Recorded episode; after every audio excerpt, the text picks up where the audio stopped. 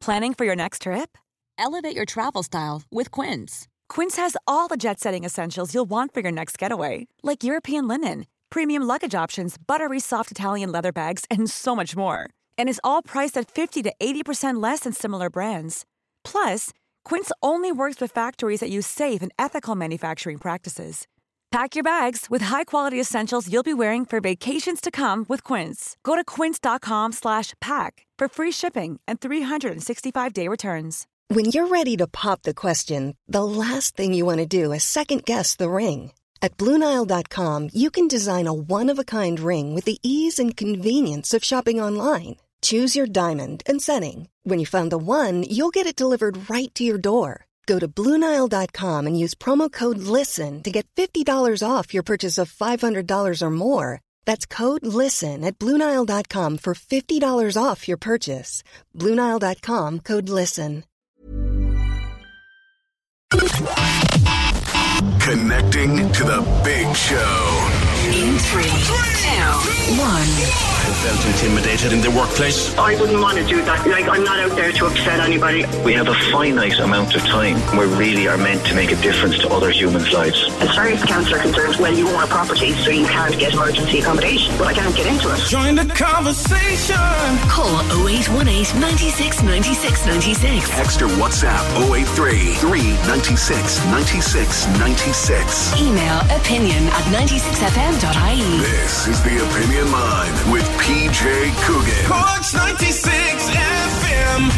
Thank you straight off for a lovely note. Marie Piper Cregan was on to me. We chatted with her last week about the truck run they had, the big run they had, uh, the Christmas run for the Cork City Missing Persons Search and Recovery. And I'd forgotten all about it until Sunday evening when the wife called me out to the front door and she said, What is that sound? And it was all the horns and the bells and the whistles going on. They had a marvellous, marvellous evening on their Christmas run. And they raised over 2,000 euro for Cork City Missing Persons Search and Recovery. So well done to everybody who was involved in that. Uh, that's uh, Marie from the Douglas Post Community Magazine. Morning to you. 0818 96 96 96, the number, the text or WhatsApp 083 396 96 96, and the email opinion at 96fm.ie. Our friends with the Everyman back with us today for another Panto giveaway. I'll tell you more in a while. Just think about, think about for me the time you made a Hames of the Christmas dinner. A time, sometime, something went horribly wrong. Like you, you discovered at one o'clock that you hadn't roasted the potatoes that were still raw in the pot, or something like that. I'll tell you about our one, and it happened only a few years ago, and it was, oh my God, sure, we ended up having the dinner at seven in the evening, it was the same thing. But there you go. So that's what you think about for me this morning, more details in a while. But first of all, this Wednesday morning, um, I, I hear that schools and creches and other such places are sending notes home now to parents that RSV is rampant. It's a nasty little bug. It can make you rightly sick. It's put quite a number of children in hospital over the last few weeks. It's the one that has us pleading, Nana, please don't kiss the baby. Ple- I know you want, but ple- please don't kiss the baby. Um, because RSV is rampant in the community at the moment. And uh, Dr. John Sheehan joins me from Blackpool Bridge Surgery. John, it, it's a nasty little thing. Is it? Is it something that could be potentially lethal? Good morning. Good morning, PJ. Um, yes, unfortunately, you, you, can get very sick with it, and um, this time of year, PJ, there's always bugs floating around. But I suppose we um, we have three different kind of bugs that are mainly floating around at the moment. COVID is bubbling along under the surface. There's no big, big there hasn't been a big increase in it, but as there's more so- social gatherings and mixing, there, there's probably going to be a small increase in that. Then we have the, the flu, which always comes this time of year, and that's beginning to um, to increase. And Australia, which gets the flu before us, has certainly had a, a, a busier season this year than, than, than, most years. And then RSV, which is respiratory syncytial virus, mm. um, that has increased significantly this year, and it tends to affect younger children, usually under two. But the difficulty is the very small babies, the under six months, they, they get really affected by it. It can affect all ages and, and, and the elderly as well, but it's the smallies who are really affected by it because uh, their lungs get just just clogged up, their mm. noses get clogged up, they can't uh, breathe properly, they can't feed properly, and that's the difficulty with it. A lot of them end up in hospital. They, they, certainly do. I was on SouthDoc last week, and we got a message from the Mercy uh, to say that their PEDS ward was full that that evening, um, and it was mainly RSV. And and usually the reason pe- children uh, have to be admitted for it is that they have difficulty feeding or they may need oxygen support because they their, their lungs are just are, are, just quite f- full up with it. So there's no treatment really for, for most people with RSV. It's, it's it's really just symptoms. And for most people, PJ, most children who get it or most adults who get it, they're going to be, it's a bit like the flu, they're going to be miserable for a few days. They're going to, you know, uh, maybe not eat or feed as well. They may need uh, Calpol. They may need to be sort of, you know, nursed. Uh, they might be more comfortable sitting upright, but they'll get over it. Mm. But the difficulty is when they're very small, is that they find it very hard to feed when they're all blocked up and their lungs, because they're smaller, they find it harder to breathe. And they're the ones who, who, who can become quite mm. unwell and they're the ones who really need to be seen. Can it spread through the house, John? And is it dangerous if you have, say, an adult in the house who's immunocompromised? It certainly can spread through the house. So if we think of uh, of COVID and all the things we did for COVID, if we think of what we do for the flu, the same principles apply for RSV. It's it's being sensible, it's hand washing, it's not being too close, and that's really why the warnings about elderly people and kissing babies. I know it sounds a bit dramatic, particularly at Christmas time, but really it's just about being being practical and being cautious, um, and you know about about things. So it certainly can spread through the house. But the, the big difference, PJ, is if I get it, or if you get it, or if an, another adult gets it, usually they're they're a bit sick and they're a bit sorry for themselves, but they're not they're not sick sick uh, you know if i use that term yeah. it's the small babies and, and, and people who are immunocompromised who can get very sick with it how long is it contagious for it, it, it, it does tend to hang around for quite a while, unfortunately. So if people get it, they usually get it for about 10 days, two weeks. So it does hang around longer than a lot of what we're used to, mm-hmm. a lot of the bugs. And it can stay contagious for, for that period of time. So the difficulty is, of course, when it goes into a creche or a school, as uh, as happens this time of year, it does tend to spread around and it does tend to hang around for quite a, quite a long period of time. The, so the cough can last a while, can it, John? Because we get we get people. Oh, oh, it certainly can. And yeah. Yeah, and you get this what's called a post-viral cough, PJ, which can hang around for weeks. So that, you know, and, and we're all very conscious that, uh, of coughing now, particularly when we're, we're, with groups. But that that you know can hang around for three or four weeks after it, and people can generally feel okay otherwise, but they're just cough, cough, coughing the whole mm-hmm. time. You know, so um, the good news with it, PJ, though, is that the European Medicines Agency have recently approved a vaccine for it. Now, it won't be there for this year, but okay. hopefully in the next year or two that that should be coming on board. So that should certainly help things. A bit like the flu vaccine has really made a big difference. And it's not too late to get the flu vaccine, so I'd encourage people to get that, particularly children as well. Where did this surge come from, John? Because correctly, if, correct me if I'm wrong, and possibly I am, I don't ever remember hearing about RSV before COVID. Uh, no, it was always around, and, and as long as I can remember, um, small, particularly small babies, they, um, they, they were affected by it. The difficulty since COVID, PJ, is a, a lot of small uh, uh, children, babies, they, they weren't exposed to it over a number of years mm-hmm. because of COVID and isolation and things. So now we're kind of getting a bit of a double whammy of these because people's immunity to it isn't very well developed. So mm-hmm. now we're getting uh, much more than we would have previous years. It so is it fair to say maybe that all the social distancing we did with the best will in the world in 20 and 21, while it served its own purpose at the time, maybe it created this and that now this thing is, is, is ripping through?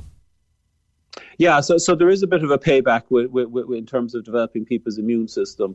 Um, like the average child under two, PJ, generally gets about 21 infections a year. So that might be a tummy bugs, might be colds, it might be RSV. So that would be have typically been the case. So if you can imagine during COVID, that number went way down. So you know because people weren't mixing, mm-hmm. um, and now there is a little bit of a payback in terms of immune systems developing. But RSV was always around, and it tends to peak around this time of year every year, unfortunately. You mentioned that you're busy uh, with SouthDoc at the moment, and that the Mercy has had uh, busy time in its um, in its children's ward, for example. Are the hospitals under pressure in general, John? They, they, certainly are. I mean, we have the, the highest life expectancy in the EU now, PJ, which do is we? great, and our do population we? has increased. We do, and, and, and, to be honest with you, I had to go look it up because I didn't really believe it. Um, you know, we always think of the Scandinavians and all of those, those areas, but actually, we have the highest life expectancy now. And our life expectancy now, to put it in context, in we're five years higher than Scotland and we're two years higher than England. Forty years ago, PJ, our life expectancy were a year um, ahead of Scotland and we're two years behind England. So that shows the change that happened in Ireland. What, in what, are, what are, the numbers? Years. I'm interested in this. What, what, what is our life expectancy now in Ireland, John? Our life expectancy, off the top of my head, I think it's about 83, 84 for female and 79, 80 for male. Right. Males tend to die uh, younger. So, so, so, you know, and if you think about it, PJ, when, when I was younger, when someone was 65 and retiring and things like that, they were almost regarded as elderly. Now, you know, you have people in their 70s working away, in their 80s, they might be going on holidays, they'll be very active, they're a really strong part of our community. It, it really is fantastic. But that brings challenges, mm-hmm. and you know, in terms of our hospital systems, you know, the more elderly we have, which is great, but they're going, some of them are going to get sick, some are going to break their hips, and that puts a big challenge uh, into our health service, and, and that, that is going to be a challenge over the next 10, 20 years. No That's the, you mentioned that you do your shift on SouthDoc, as do any more GPs, and fair play to you for it. We're, we're grateful for it. But under how much pressure will SouthDoc be over the next week and a half, given that so many people can't get themselves onto a GP's books these days? I'd say SouthDoc will be under a lot of pressure. It certainly is very busy. There's no two ways about it. I mean, we had six doctors on uh, on, on, call the other night when I was on. Um, ten um, percent of the Irish population don't have a GP at the moment, PJ. So if you don't have a GP, you tend to go to SouthDoc Down for your needs, which is which is fine for your acute needs, but for your long term needs isn't is isn't good. So that is um, that is a big challenge, um, and how to cope with that that demand is going to be a challenge, and we're probably going to have to look as a health service uh, uh, trying to do things differently and you know and, and, and you're familiar with this and trying to come up with alternatives from the everything going into the ED department you mm. know who, which really can't cope with that in our own area PJ since the last census um, in the last 10 years the number of over 80s has gone up 126% which is fantastic but that's going to you know, have a big impact in terms of services and health services and things like that, you know. So, um, so there's very good news but it's a challenge and how we deal with it in going into the future. Come back to me lastly to where we started with RSV. It is rampant, um, and we, we just a former colleague and myself and Emer's was just saying the last couple of days it's, it's gone through the house, and they're all they're, they're all shattered from it. How can we keep it out of the house, or how can if it gets in at all? Can we can we lessen its impact? We, we, certainly can. So there's a number of things that people can do. And if we think back to when COVID was here or the flu was bad, it's the same principles. Um, mask wearing if someone has uh, if someone is coughing an awful lot helps reduce down the spread of transmission. Hand uh, hand hygiene is really important. Not you know if they're sitting on the couch that everyone isn't sitting all together that they're maybe spread out and a small bit of distance between them.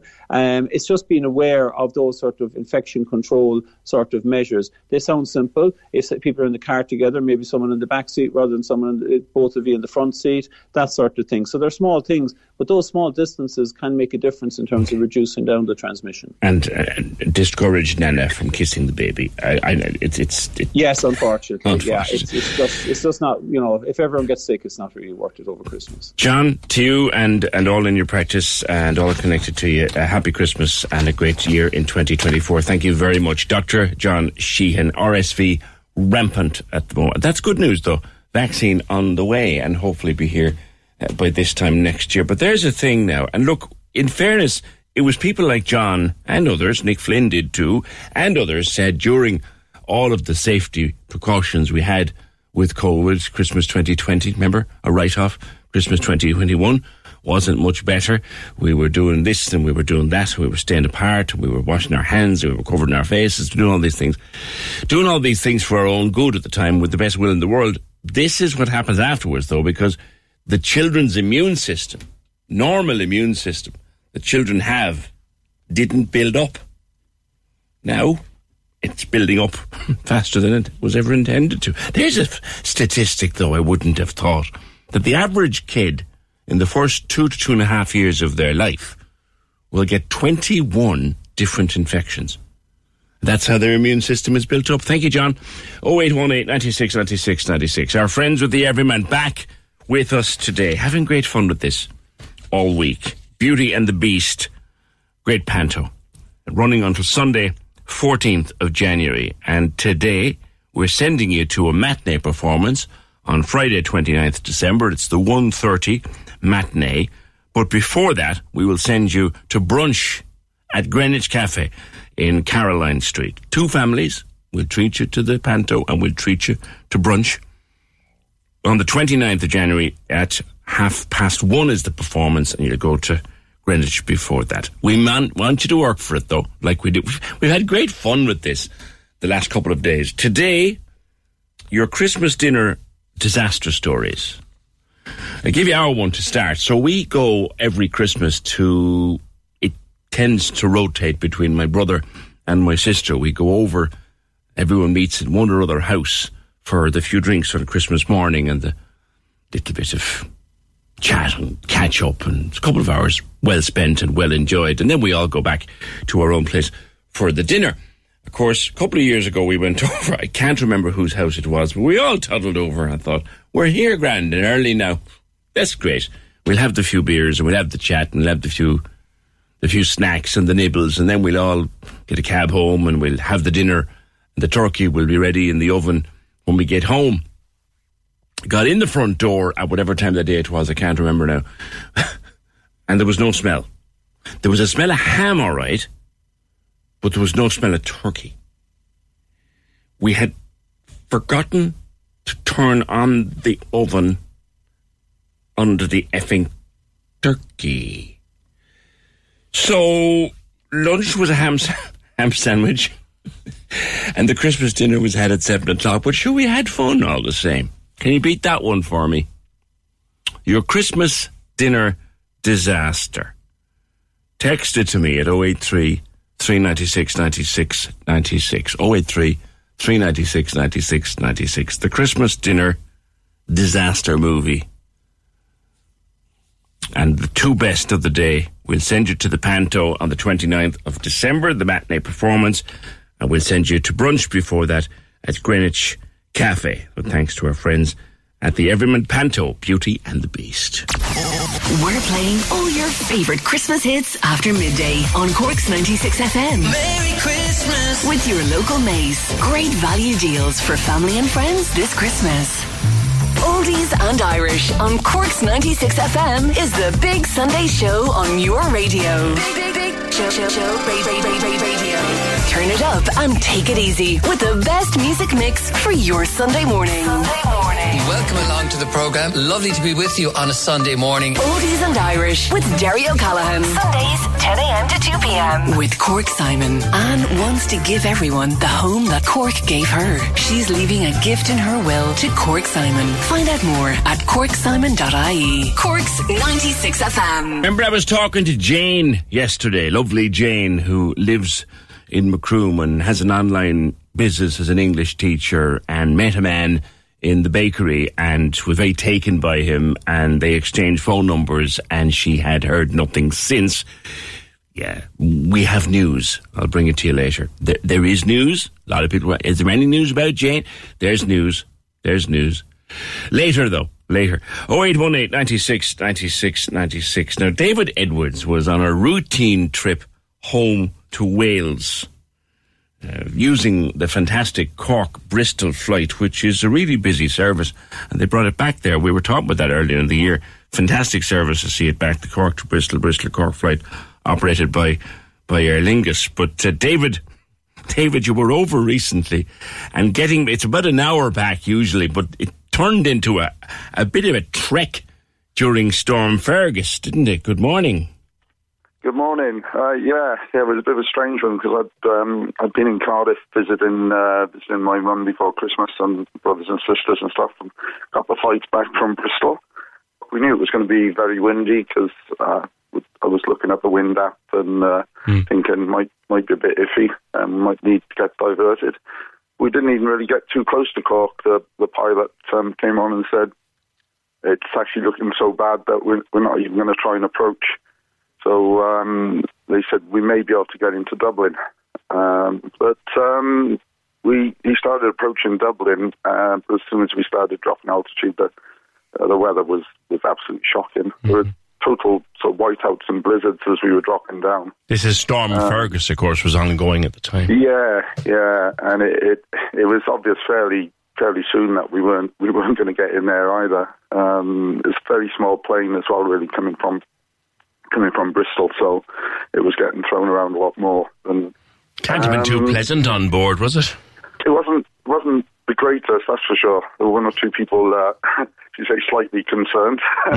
but yeah, he he kind of only got down to probably I'd say a little less than two thousand feet and, and pulled up. So um, yeah, that got people a bit twitchier again when we were climbing. There wasn't too much screaming. More, actually, there seriously was more praying than screaming. Um, we, we we then sort of had an announcement saying, look, we're, we're going to try for Belfast next.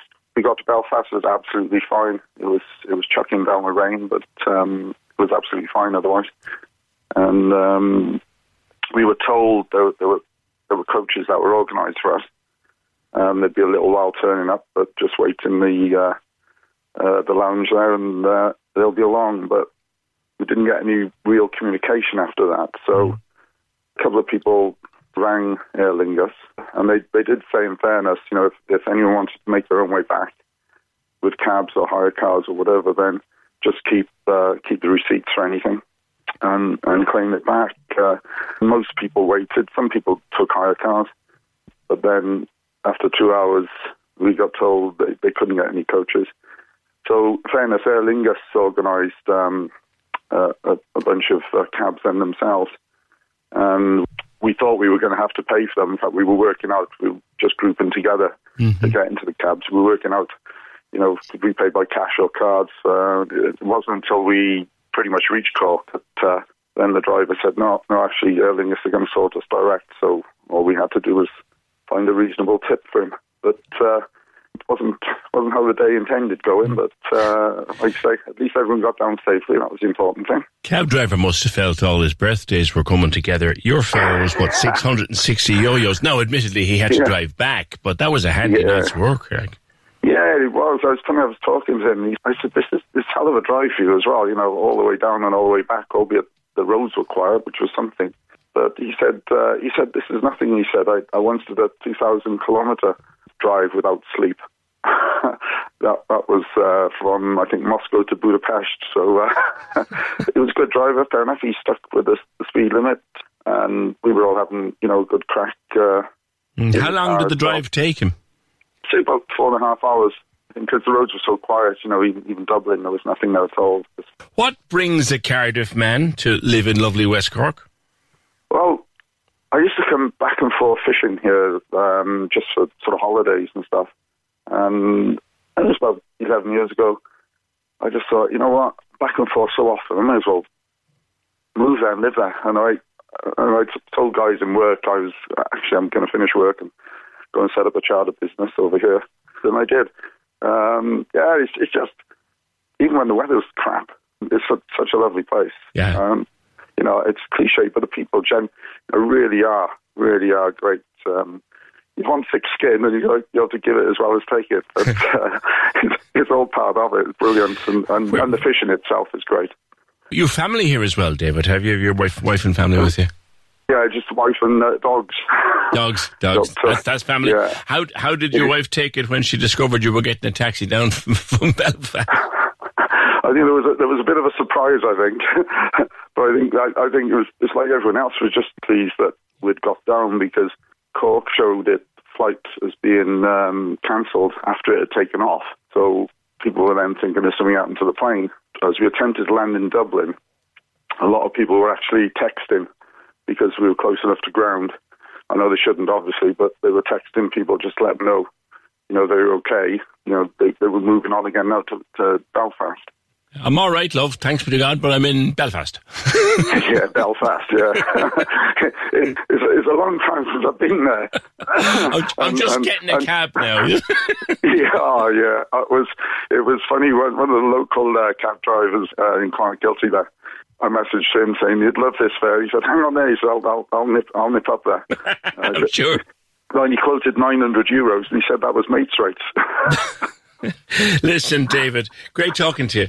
And uh, oh, likewise, it's yeah. always a good transport story. I mean, yes, it was a difficult flight home, but you didn't even have to put your hand in your pocket for the cab, which was a good one. No, no, exactly. And you know, fair play to Aer Lingus. All the communication could have been better at the airport. You know, but in the end, you know, they looked after everybody, got us all back, and uh, for them. So can't can't really fault them on that. You can't. Good talking yeah. to you, David. Have thanks, a good Christmas down there in West uh, you, you, too. You too. Cheers, PJ. Cheers, David. Uh, yeah, yeah, that's some taxi though. Six hundred and sixty euro. If you had to cover it yourself, of course. Which, to be fair, Aer Lingus covered it, and they didn't even have to pay the driver and claim it back, which is nice. Oh eight one eight ninety six ninety six ninety six. All right, I think Jerry is one of the first off the mark with our Christmas dinner disaster stories. PJ, we were already one Christmas morning, children up at five o'clock, so excited to see what Santa had brought. I went in to get the turkey ready, and there it was, and it's stinking. It had turned rotten. Oh, God. Must say the neighbours were great. They brought us in slices of their turkey to save the day, but the smell in the fridge lasted ages. Be very careful now buying the turkey. The memory stays with me still. Happy Christmas to everyone. That's from Jared Cobh. Yeah, that's the problem. You need to get your turkey in good time and keep it cool because the fresh turkeys, they'll turn on a dime. They will literally turn on a dime. And you go to bed and there's a lovely turkey poking out the fridge looking at you, ready to be cooked in the morning. And then you open the door and there's this stinking mess and it has turned overnight. God help you. But good for the neighbours. Good for the neighbours. They brought in slices of turkey. I can just see the neighbours coming over the garden wall with slices of turkey. Here you are, love. Happy Christmas. What? Two more for the small No problem at all. No problem at all. We've a fine big turkey inside here. 0818 96 96 96. More stories like that your Christmas dinner disasters for today's Everyman giveaway. Step into Christmas, Cork's 96 FM. Want to hear that and loads more seasonal tunes? Pop over to the app, the Cork's 96 FM app, and pick up on Cork's 96 Miss. It's our exclusive online festive station. All those hits uh, non-stop, brought to you by Desi's Tires open seven days with late evenings in Blackpool. They're also at Little Island, Carrigaline and Vickers Road. DesiStars.ie, uh, supporting Cork's 96 FM. Only 0818 96 96 96. So this could be fun. Your Christmas Day disasters, they are piling in. PJ says, Jill, we forgot to take the meat out of the freezer one year. so it was a fry up for Christmas dinner. And it was the best we ever had. We still talk about it, yeah. I know. Turkey, di- we have another turkey disaster. I must tell you that at some stage. Wayne Hilton. Wayne Hilton. The weekend. On Cork's 96 FM. Join me Saturday mornings from 10. I've got four hours of the best music mix. Check out the Cork Weekend Survey. Have a go at the Wayne Teaser question. There's the latest celebrity gossip. A look at what's happening around town. And we'll keep you up to date with all your essential Cork news. Wayne Hilton. Saturdays, 10 a.m. With Newmarket Motors for the Volkswagen ID Buzz. Fully electric, fully connected, and full of new ideas. NewmarketVolkswagen.ie. On Cork's 96 FM. Join the conversation. Email opinion at 96fm.ie. This is the Opinion Line with PJ Coogan. Cork's 96 FM. We are all looking forward to Christmas and counting down the days and looking forward to the, the break and, and the few days off and all of that. But in 364 houses, uh, it won't be such a good Christmas. I speak of the 364 houses where redundancy is looming redundancy from VMware, and most of those jobs based in uh, Ballincollig. Tech sector is a tough place to work at the moment. During COVID, there was thousands and thousands of people taken on, and now that COVID is in the rearview mirror, thankfully, and we're not using so much tech anymore, a lot of these jobs have become surplus to requirements, unfortunately, and it's a bit bit hairy out there right now. But VMware was was considered one of those places that was rock solid because it was in the cloud, cloud space and cloud IT, which is a growing sector still. I would have thought. Mick Barry, uh, people before Profit Solidarity TD brought this up in the Dáil yesterday after this news broke. It's it's an awful prospect facing into facing into Christmas with this hanging over you, Mick, isn't it? Good morning. Yes, of course it is, PJ. Um, the wage packets that come out of VMware uh, put the food on the table. They keep a roof over their heads uh, for workers and their families and their kids. Uh, and this is hanging over them now um, at the Christmas.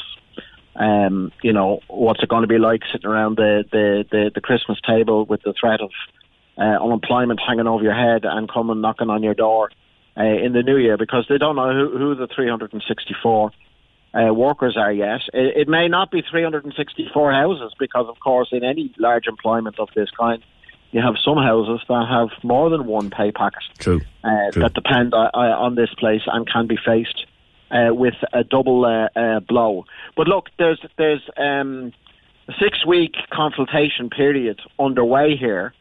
Um, the details aren't going to be announced until we're more than a week uh, into uh, January. Um, so there needs to be a pushback uh, starting now to say 364 jobs lost in Ballincollig. That's that's not uh, something that we're going to accept. Mm. Economic reality, though, is that the sector overstuffed itself during COVID, and now a lot of these jobs are surplus to requirements. That's that's just the economic truth of it, Mick. Economic reality is that uh, VMware has recently been taken over. Uh, it's been taken over by a company called Broadcom. Com. Um, I, I said on a radio show that it was a 69 uh, million uh, uh, dollar takeover. Of course, that was a slip of the tongue. It was a 65, a 69 billion uh, huge, dollar yeah, huge, takeover. Huge, yeah. Uh, and they're implementing worldwide redundancies. They've done it in the United States. India and Japan are in their targets, and here in Ireland uh, and in Ballincollig uh, as well. Uh, but look, this is a company that has received uh, funding from the taxpayer. It's had assistance from the state. Uh, that's come through the Industrial uh, Development Authority. that's something that gives some leverage to the state. the minister in charge would be the Minister for Enterprise, Trade and Employment who would be Minister Simon Coveney. Mm-hmm. It is very important, as a matter of urgency, in my view, that Simon Coveney makes contact with the company and impresses upon them um, that uh, the government and the state consider to be each and every job here to be uh, uh, valuable jobs, mm-hmm. and remind the company of the assistance that they've gotten past in the past in relation to the IDA. And I think the other thing that is important is it, it's never easy to climb a mountain, and certainly you're, you're up against it when you're dealing with a global corporation of this kind. But one thing I know for sure, and that is that a group of workers who are not united and who are not organized mm-hmm. uh, and who can be picked off uh, section by section or one by one does not have the same uh, power or influence as a group of workers who are united and organised. Is it not a unionised workforce out there? No. Uh, it's not, to the best of my knowledge, uh, a unionised uh, workforce. In fact, I, I, I know that it's not. Um, uh, and organisation can involve uh, joining and getting involved in a trade union, or it can involve uh, workers just coming together as a group, discussing things yeah. among themselves, and, and beginning to to speak with one voice and, and, and push back. Mm. So that's what needs to happen from the government, and that's what I would encourage to happen. From, it comes back, uh, doesn't it, Mick to the old principle, and it, it applies to a lot of these uh, overseas companies, Americans in particular. They they just won't deal with a union, and while it's your right and my right and Emer's right and Richard's right, anyone's right to join a trade union, and and that is as it is, and, and only rightly so. You have no right, or your your boss is under no obligation to recognise that union. That rule has been that that it, it's it's you you and others have been campaigning for compulsory union recognition for years. You're never going to get it, though. I'd say. Yeah, you have what's known as the voluntary system in this state. It's a system that's been set up by conservative governments, whether they've been led by Tweedledum, Fianna Fáil, or Tweedledee, Fine Gael, which means yes, you, the worker, have the right to join a union, but the employer uh, then has the right not to recognise uh, the union uh, and to keep you in uh, the corner. Having said that, and is there any country where there is compulsory recognition, Mick? Yes, there is. There's there's there's many countries where, where uh, unions have mandatory uh, recognition. Uh, it would it would be the case, for example, in, in Scandinavian countries, uh, in countries like uh, Austria and and Germany. Um, you know, in in many European countries, in particular, after the Second World War, there was there was strong gains made by workers which haven't yet been fully chipped away. Mm-hmm. So um, but I mean, even here in Cork, we have situations of workplaces where unions are not recognised. Uh, but nevertheless, when workers organise and push back on issues like health and safety at Stryker, for example, uh, they do have some effect. Oh yeah. Um, uh, so e- even if the company aren't rec- uh, recognising a union, what the company have to do in this circumstance is they have to have uh, at VMware uh, workers elected from the various divisions and units of the company who they then enter into a, a, process with in terms of saying, okay, how many redundancies will there be in each section of the plant? Uh, who might those people be? Mm. Is there any way we can reduce the numbers?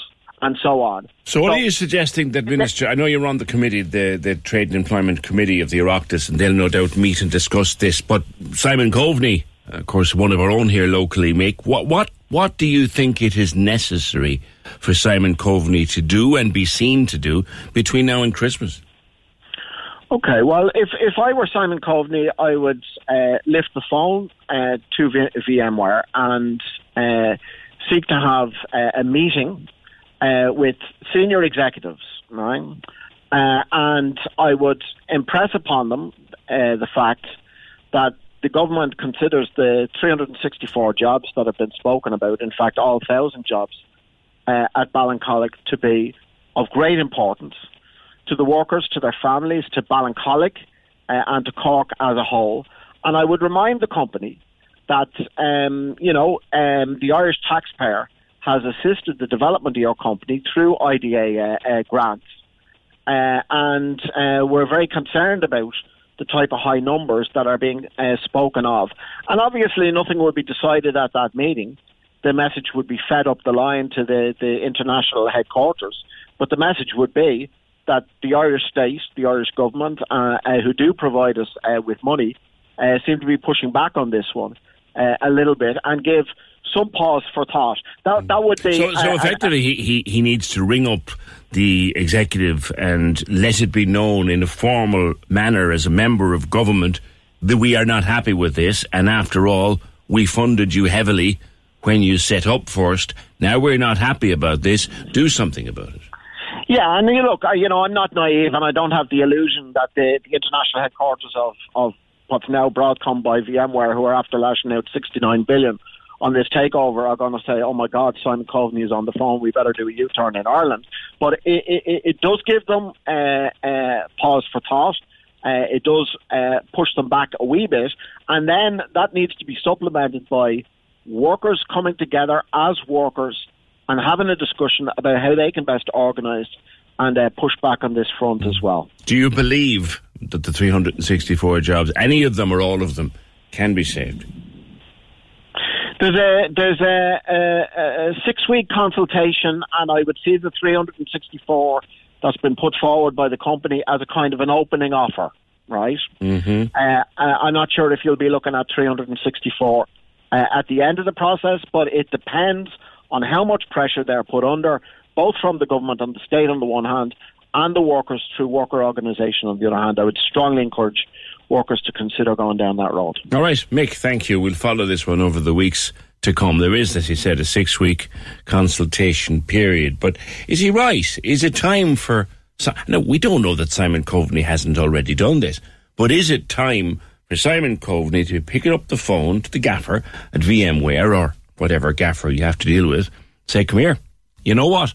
Back in the day, we gave ye a shed load of taxpayers' money. Now, 364 of our taxpayers are being told that their jobs may be on the line. Uh, this isn't good enough, and we need to talk. Is that a conversation that either Simon Coveney has had, or do you believe should have.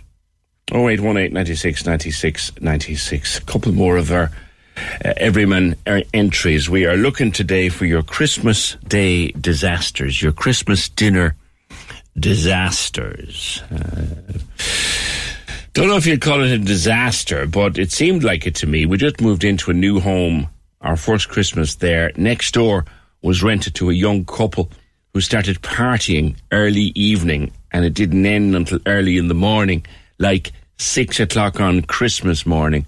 We were fierce upset. We went to the Christmas swim and then the annual visit to the graveyard. Who did I meet but the landlord for next door?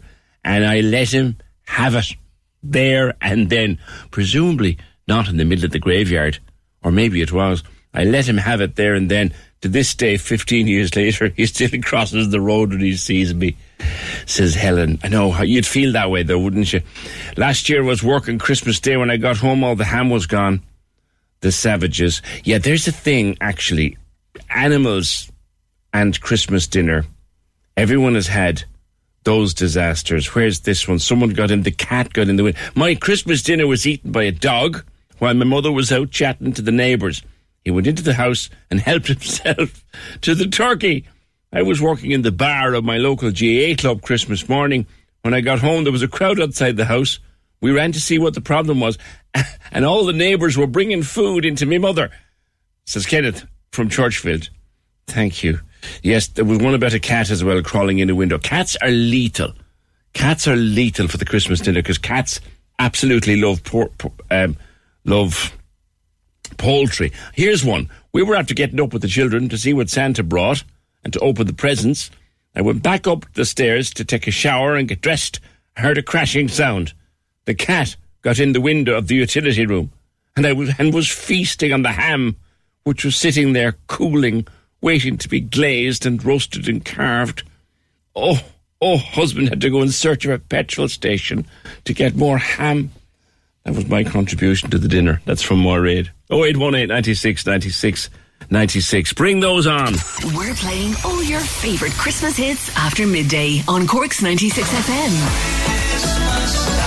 With your local Mace. Amazing value, sure to make you smile this Christmas. The lines are live. Hello. Join the conversation.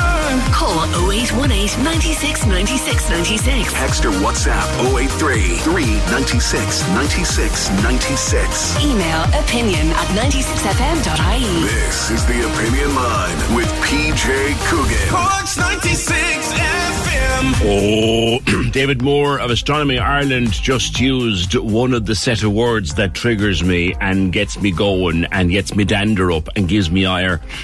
Um, I hate it when people say about Ireland, there's no such thing as bad weather, just bad clothes. I hate it. I hate that. Ugh. That's like the people who say when it's pissing in July, just put on a raincoat. Go away! Stop! Stop! I digress. We've lots of stuff happening around the country, around the county, little shows going on here, there, and everywhere.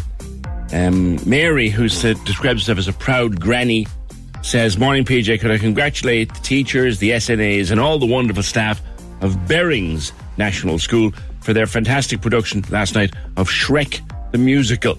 Everything was done by the staff, from the sets, the costumes. An amazing evening's entertainment. Another show tonight. Not sure if it's booked out. Maybe there are tickets. An evening well spent. Thoroughly enjoyed the show. Healthy and happy Christmas to you and your listeners from Mary. Thank you, Mary. And if there are tickets left for that show in Berrings National School, it sounds like one not to miss. 0818 96 96 96. Uh, before 10, talking to uh, TD about the upcoming redundancies in VMware. 364 jobs on the line in that company, and most of them will be around Ballincollig, and it follows a takeover of the company, a $69 billion takeover. Like, that's eye watering. That's telephone number figures of uh, VMware taken over by Broadcom. And when you have a takeover, these things happen. Jobs get shed. It's just the economic way of the world. Now, Mick Barry is suggesting that Simon Coveney, as Minister for Enterprise Trade and Employment, has a duty now to put it to VMware. Well, look, we supported you guys and we gave you all sorts of tax breaks and taxpayers' money to set you up here, and now you owe us. Daniel, you don't think anyone is going to listen to a phone call like that, do you? Good morning.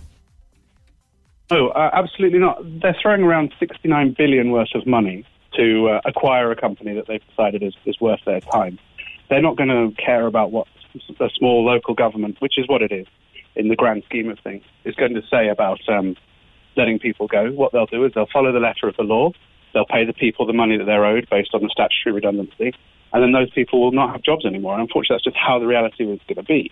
And if they think the government's going to do anything, refer back to when Apple were asked by the EU to pay, was it 12 million in taxes?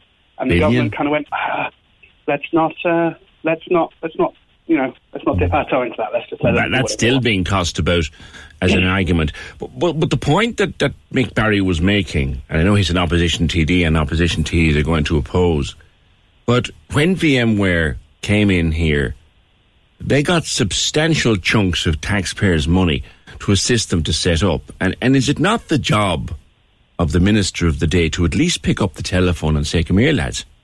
You got I a lot mean, of money to come in here. He can talk to VMware as much as he likes, but it's not VMware that are actually making this decision. Their parent company has said you need to shed X amount of staff from these departments because we're now overlapping because we already have a parent company that handles human resources or payroll or any of these kind of other, let's say, um, non-technical specifications, right? So you, it's not your support engineers who are supporting the product; it's your um, human resources managers and your people who are doing the hiring and firing and the payroll. Those people, those jobs aren't required anymore because they already have those systems in place in Broadcom. So it's not up to VMware whether they keep or um, get rid of staff. Broadcom have sent the directive down, and nothing's going to change that. No matter how much pressure is put locally on the VMware organization, it still comes from the top. And because they've thrown so much money around, they're not messing about. They're not doing this for, you know, because they're trying to trim a little bit. They they need to streamline this organization, make sure that it's profitable for them. And in order to do that, they can cut cut those 300 jobs. And I know it sounds brutal, but that's just the reality mm. of the tech industry and, and certainly how these acquisitions go ahead. Your analysis of the economics are spot on, Daniel. I couldn't agree with you more in terms of that analysis. They don't care who these people are or where they are. But the, but the truth of the matter is, these are people who bought houses in Ballincollig, support business in Ballincollig. They have children growing up in Ballincollig, going to school in Ballincollig. And they're getting this news less than two weeks before Christmas. And, and to just dismiss it as an economic fact is a bit heartless too, isn't it? I, I mean, absolutely, but they're not. They're not. They're not a local company anymore. They're not like a. They're not fostering community care, and I know VMware really helps. They do the volunteer programs. They do a lot of stuff. I used to work for EMC in the past, but they let me go on the. They they made me redundant on the twenty something of December. Um, before now, this wasn't a mass redundancy, but they still did it. Um, I got a very competitive package, and that was baked into my contract. And I don't want to the situation with VMware is, but like they don't mar- they don't care. In the IT industry, you are just a number a lot of the time. I've worked in tech my whole life, and I've seen bosses come into an office and go, right, so today we're going to let 50% of the, the, the workforce go. Thanks very much, and that's it. Go And do you think, therefore, that this is posturing by politicians? A minister, a government minister will say, "Well, I'll talk to them and I'll see what we can do," and an opposition spokesman saying, "Well, you need to do this now. You need to tell them, you know, you need to tell them who who runs the country." Kind of. thing. Do you think this is all oh, political posturing? I mean, they have to do. They have to be seen to do something. Then otherwise, what's their worth, right? They have no value if they're not actually actively doing something. But it's not going to do anything, unfortunately. The reality of it is, you could have the entire cabinet go to VMware and say, "Please don't, you know, make 300 people redundant. We really wouldn't like it." But VMware have no choice, like I've said previously. Broadcom will tell them, "You need to get rid of these people." And once they have the correct legal flow in place, where they give them the statutory redundancy or whatever's contracted into their contract, it'll be said and done. There won't be any discussion. There won't be any kind of um, pushback from the government that can stop this. There's nothing they can do legally to stop it. It's, Are, are you still in the sector, Daniel? Yeah, yeah, I still work in the IT sector. yeah. Yeah. well, One thought I had last night was, well, look, it's har- it's it's really harsh on these people, and you'd have to feel for them and their families. But they're in they're in cloud tech, cloud cloud engineering kind of thing. That's a. That, I would have thought that many of them will get jobs within within months at, at worst. Would you agree? I mean, abs- well, that's the, the the thing is we're talking about the cloud tech, but like I said, the people that are being let go are most likely not going to be the technical people. It's going to be people who are offering overlapping roles that do people management Right, and payroll and human resources and stuff like that.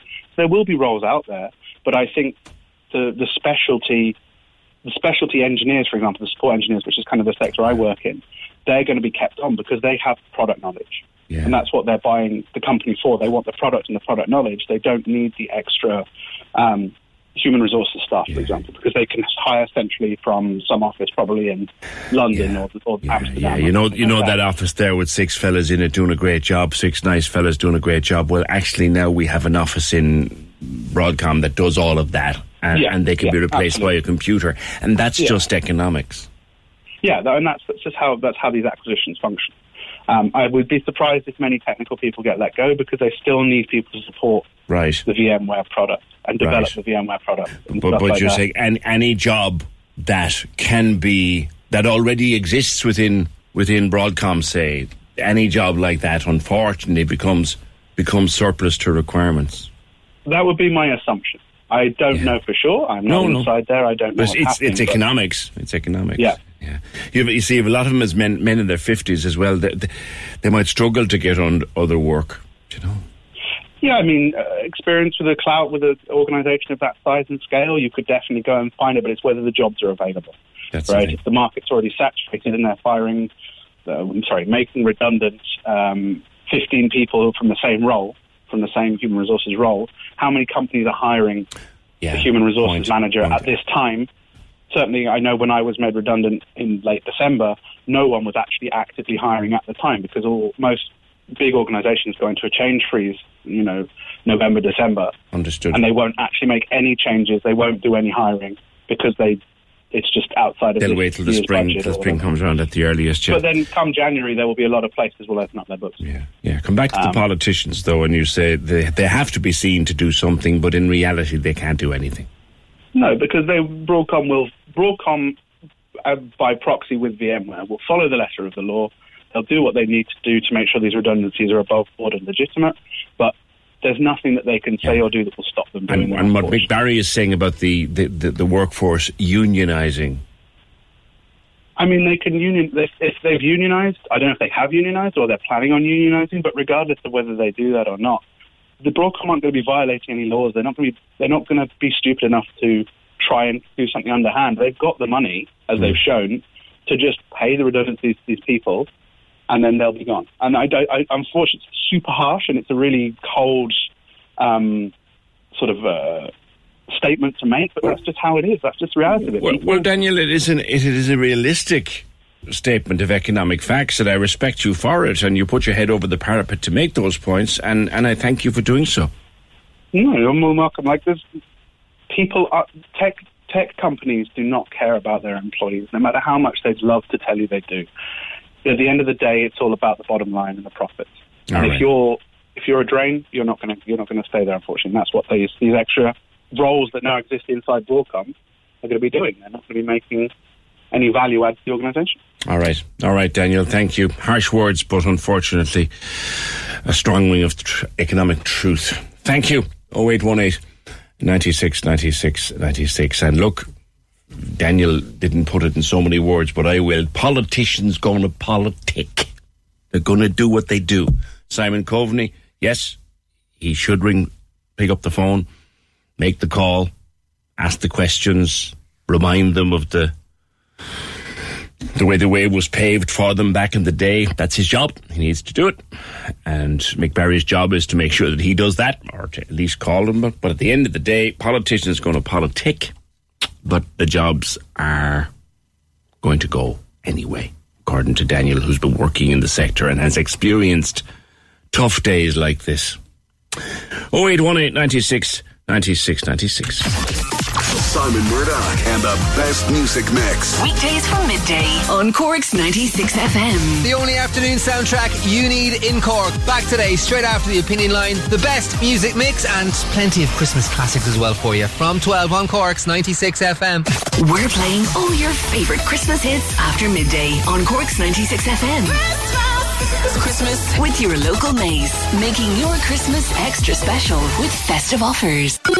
Join the conversation. Text or WhatsApp 083 396 96 96. This is the Opinion Line with PJ Coogan. Corks 96 FM. Right, been having fun all this week with the Panto at the Everyman. Beauty and the Beast, of course, a fantastic modern twist on it for 2023, running until Sunday, 14th of January, getting rave reviews. We've teamed up every day with some great eateries for this week's uh, daily competition. So today we're with Greenwich Cafe or Greenwich Cafe on Caroline Street. We'll send you to the Panto on the 29th of December. It's a Friday. We'll send you to the matinee, which is at half past one. But before that, you will go for brunch for four people at Greenwich Cafe. We've two of those prizes.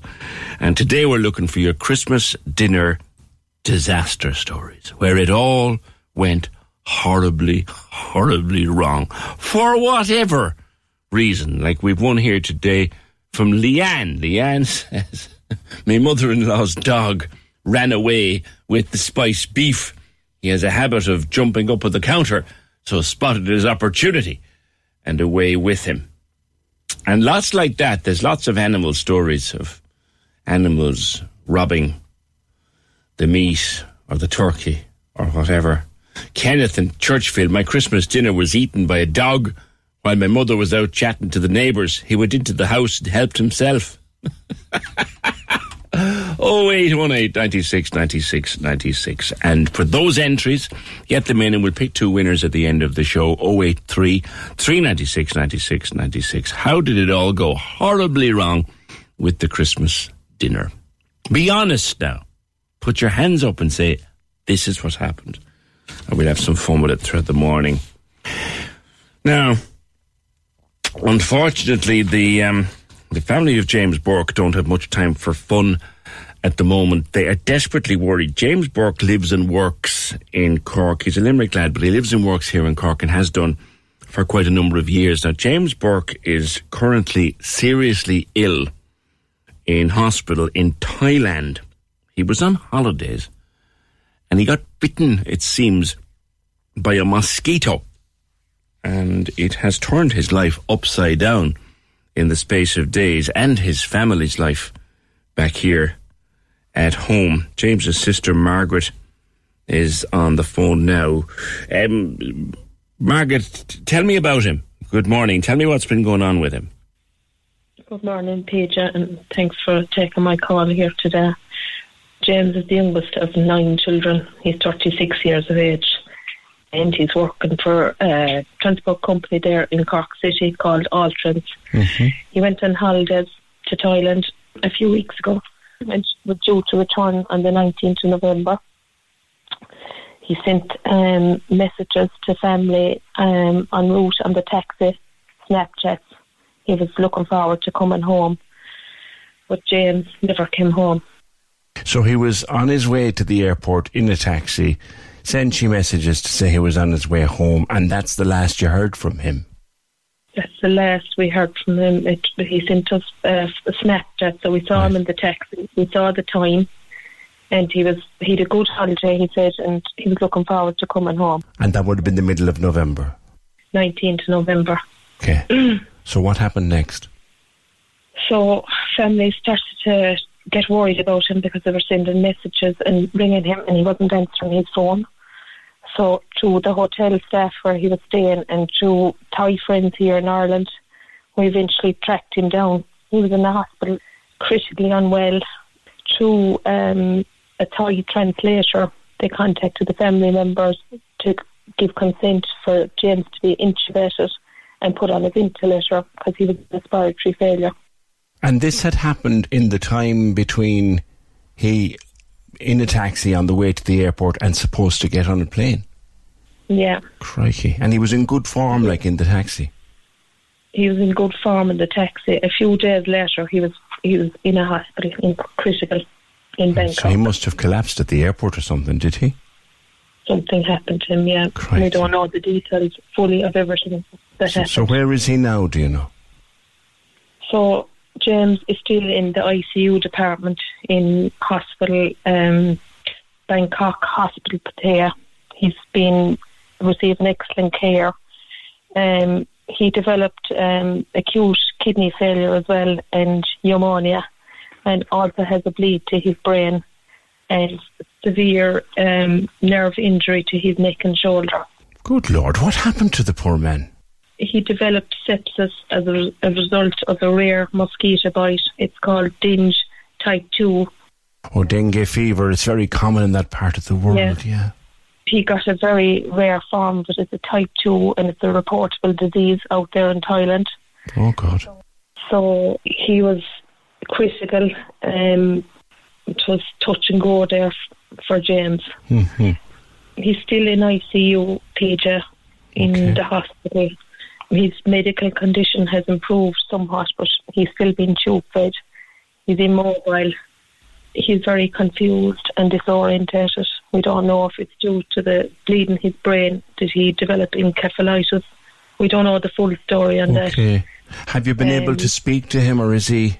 Yeah, at times he's he's alert and he can answer some questions. At other times, then he's just he just has a vacant stare. And So you've been able to make contact? Have you what through video or something? Through video calls, yeah. yeah, through the hospital, the ICU department there, through a video, he's very uh, distressed and confused and, and disorientated. And we can't afford to go out there, PJ, because we've every penny of our savings given to the hospital. Yeah, the, the care is fantastic, but it's very costly. I think, is it? It's costing two thousand seven hundred a day to keep James where he is. Oh my goodness. I'm getting a, a link every day on my phone uh, to pay out 2,700 euros. The insurance company are refusing to pay for his travel. He took out travel insurance in good faith. They've refused to pay it. They're declining the case Why? because the timeline of when he eventually ended up in hospital is past the date of the time he was supposed to come home. He's gone to their underwriters now and we're still pursuing the case, but we're going to have to get some legal advice on this now. Okay, well, that's possibly best dealt with, I suppose, off the radio. But I, I'd still pursue it, do you know? But at the Yeah. like, you can't possibly be able to afford this, Margaret. PJ, we're at the end of our tether. It's causing deadly mental distress amongst the family. Um, we we're trying to get him repatriated, and um, the doctors in the hospital said that the safest route for James to be repatriated through air ambulance, which is coming up at a cost of 176,000. Oh, crikey. The HSE won't pay for the repatriation. They said to us because he had travel insurance, we need to pursue the travel insurance. So we don't know where to go. We've been to every TD. We're just appealing here, PJ. People have been so good. Friends, family, James's work colleagues, our own work colleagues, people that, just, that don't know us, strangers, have given money. But we're appealing now, PJ. It's nearly Christmas. And we're appealing if a hundred thousand people could give two euros, it doesn't matter if it's only one or two euros, we can bring James home. Okay, okay. I'm sorry to hear you're getting upset now. Desperate Peter and a desperate crisis. I never thought we'd be in this crisis that we're in. Yeah. It's that time of the year. Your vacation is coming up. You can already hear the beach waves, feel the warm breeze, relax, and think about work. You really, really want it all to work out while you're away. Monday.com gives you and the team that peace of mind. When all work is on one platform and everyone's in sync, things just flow wherever you are. Tap the banner to go to Monday.com. Ready to pop the question? The jewelers at BlueNile.com have got sparkle down to a science with beautiful lab grown diamonds worthy of your most brilliant moments. Their lab grown diamonds are independently graded and guaranteed identical to natural diamonds, and they're ready to ship to your door. Go to BlueNile.com and use promo code LISTEN to get $50 off your purchase of $500 or more. That's code LISTEN at BlueNile.com for $50 off. BlueNile.com code LISTEN. Many of us have those stubborn pounds that seem impossible to lose, no matter how good we eat or how hard we work out. My solution is PlushCare. PlushCare is a leading telehealth provider with doctors who are there for you day and night to partner with you in your weight loss journey. They can prescribe FDA-approved weight loss medications like Wegovy and Zepbound for those who qualify. Plus, they accept most insurance plans. To get started, visit plushcare.com slash weight loss. That's plushcare.com slash weight loss. I'm just looking at the GoFundMe page as Yeah. we speak, and there's not far short of 20,000 on it, but, but you need Yeah. an awful lot more. People are great, you know. there, and we, we're so grateful to everyone, every single person that has donated. But this is serious money. No family could afford this. No person could afford this. Sure, your savings must be goosed. What savings you had must be they? We've nothing got for the lads for Christmas or ready to gear our own kids. We're just at the end of our. I can't go to work myself. I'm a nurse myself, and I can't go to work because I'm not able. I know. And how quickly, if if the money could be put in place, or if the insurance company decided they were going to underwrite it, or if the HSE Yeah. decided they were going to help, how quickly Yeah. could he be home? He could be home within the next day tomorrow because the hospital have signed that he can be released Oh, he's fit to travel on air ambulance. on air ambulance. Yeah. But that that would be with a team, Yeah, a yeah. team of medical professionals. And he'd need to be go straight to hospital this end, I suppose, would he?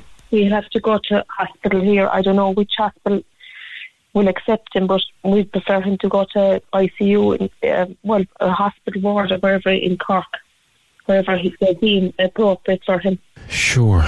This is an awful stressful situation that he had travel insurance. He did all the things we're supposed Yeah. to do. He bought his Yeah. travel insurance. He got Yeah. sick. That's what it's supposed to cover, sure. Yeah, if you hadn't travel insurance, he'd probably be brought home. That's the way we feel now. So we're we don't know where to turn. We've nearly we're nearly gone night here as a family. We've had fallouts and everything, and we're all there's nine of us here. We're all trying to do our best. And my mother and father, are, my father's eighty three years of age. My mother's seventy six. They were nine of us, and devastated. When was the last time you were able to talk to him, Margaret? That he, you know, you, you could have a conversation with him. I can't have a proper conversation Can you with not? him. Uh, he, j- he can answer some questions, but he gets very distressed. And he's, he's looking like he's not able to focus with eye contact and like he's not himself. We don't know if he'll ever be himself. Please God, he will, but he'd have some chance if he could be brought home and we could go to see him. You know, he gets care here at the hospital where people are able to, you know, speak his language as well. I know there's a language problem difficult. too. There is. Yeah. Yeah, that's very difficult as well. And there's a time difference as well, Peter. It's night time and we're daytime and we're trying to get up at two and three o'clock in the morning to talk to staff. No, I couldn't say enough about the staff. They're helpful, are they, Margaret? They are, but the, the language is, is difficult, Peter. I'm sure. And, you know, they're using a translator system themselves and we ask them questions, some of them, and we're not able to ask the proper questions of, we've only had, like we've only had one phone call from a doctor. And it's not, it's not their fault. Sure, God love you. Tis, tis an awful difficult time. we're just pleading now, Peter. If, as I said, there's over five million people in Ireland, and I know it's a hard time for everyone coming up to Christmas, and everyone has their own troubles. But if people just give two euros, we don't care how much to, to, to give one or two euros, a hundred thousand people, we could have James home. That's all we want. That's all we want for Christmas now. He, he lives in Cork. Has, has he lived here long? Oh, he's there a good two years now. Yeah. Yeah. And tell me a bit about him. James is a, a, a character. He has good friends there in Cork. He's 36. He's a single man. Um, my, he's the apple of my mother's eye. He'd do anything for anyone. He's a very kind-natured person. And he drives for he drives for Alltrans. You'd see the you'd see, I've probably passed him on the road. You'd see the the trucks around. No- No doubt you did. I think he delivers to the chemist there in in Cork. Ah, sure, I know them well because I often see the the, the truck down there around Feelings, say down there Yeah. by Kinsale Road. I've often seen the truck. Margaret, there's a few quid in, in the GoFundMe, and, and we'll certainly help Yeah. to share it. Uh, come back to me if the insurance company moves on this, because I'm I'm baffled as to know why they wouldn't Yeah. when he'd paid Yeah. a premium and all that. And look after yourselves, won't you? Brilliant. Thanks, Peter. Thanks for everything. You're more than welcome. and if there's anything we can do, you just let us know. I will want to James to come home. Okay, look after yourselves, and let me know if there's a move on this, won't you? I will, of course, yeah. Thanks for giving me the opportunity to speak today. It's my pleasure. It's my pleasure, Margaret. Thank you so much. Thank you, Peter. Bye bye, Peter. Bye, Margaret. You're very, very welcome. Just look into that. The fundraiser, the GoFundMe, stands this morning nineteen thousand five hundred and sixty-two. Now they need an awful lot more than that to get the chap home. We've shared it now on our Twitter, and uh, we'll we'll all share it. And if you want, if you're a follower following us on Opinion Line ninety six, and you want to help, just share it forward. See, can we get James brought home? Nineteen thousand five hundred and sixty-two in there at the moment. But yeah, it's it's awful. The the the HSE, according to Margaret, HSE won't touch it because he has insurance. The insurance won't touch it because of some clause, and now it's gone back to the underwriters. And look, that'll that'll go where it goes, and they've a solicitor involved, so presumably the solicitor will will help as best they can to sort that out. But in the meantime, family are so desperate they have sent up or set up this this GoFundMe, nineteen thousand five hundred and sixty-two in it uh, as we speak. Oh eight one eight ninety six ninety six ninety six. We'll also send that interview with Margaret out uh, to all of our contacts in the press and see what can be what can be done. The Big Drive Home with Izzy Show Busy. On Cork's 96 FM. Join me weekdays from 4 p.m. for a little bit more of this. I need you to scream and done stores for me right now. I'll also be playing your favourite tunes on the takeover, where you could win a voucher for Oak Fire Pizza. Hi, Izzy. I would love if you could play Noah Kahan Stick Season. It is the most contagious, just sing along song ever. And with a surname like Show Busy, I'll have all of the latest entertainment news for you too. Join me weekdays from 4 p.m. The Big Drive Home. With Clonakilty Food Company. Spagball, tacos, pizza. Clonakilty Black Pudding is the making of any meal. So go on, be a rebel. Cork's 96 FM. 96 FM. Join the conversation. Email opinion at 96fm.ie. This is the Opinion Line with PJ Coogan. Cork's 96 FM. Now that's lovely. There's a few uh, donations starting to drop on the GoFundMe, which we have shared. It's if you want to go find it, it's please help our brother James Burke get home. But in the last few minutes, some donations have dropped, and we're up now to nearly nineteen thousand seven hundred, which is nice to see. Oh eight one eight ninety six ninety six ninety six. Uber have done a survey of taxi drivers. This is the busiest eight or ten days or nine or ten days for taxi drivers in, in the course of the year, and the same will happen over New Year. Um, taxis will be incredibly busy. But Uber did a survey of the nicest places and the not so nice places to pick people up, and they also looked at the behaviour of passengers that drive the drivers mad. This is in the uh, Irish Independent. Adrian Weckler has a piece about it. Uber has disclosed the best and worst rated places in Ireland for being called out to as a taxi driver. And the best place in the country, it would appear, is Balbriggan in Dublin. Castle Troy in Limerick goes down well. Dalkey, of course, Dalkey. So they're only all posh in Dalkey. Now, Cork also comes out as um, having Rochestown. Rochestown comes out of this survey not looking well. Not looking well at all. Rochestown has among the most rude and irritating passengers, according to an Uber survey. Whereas in Sundays, well, well, you take about people, you're among the nicest passengers in the country. So Sundays, well, Norries, see?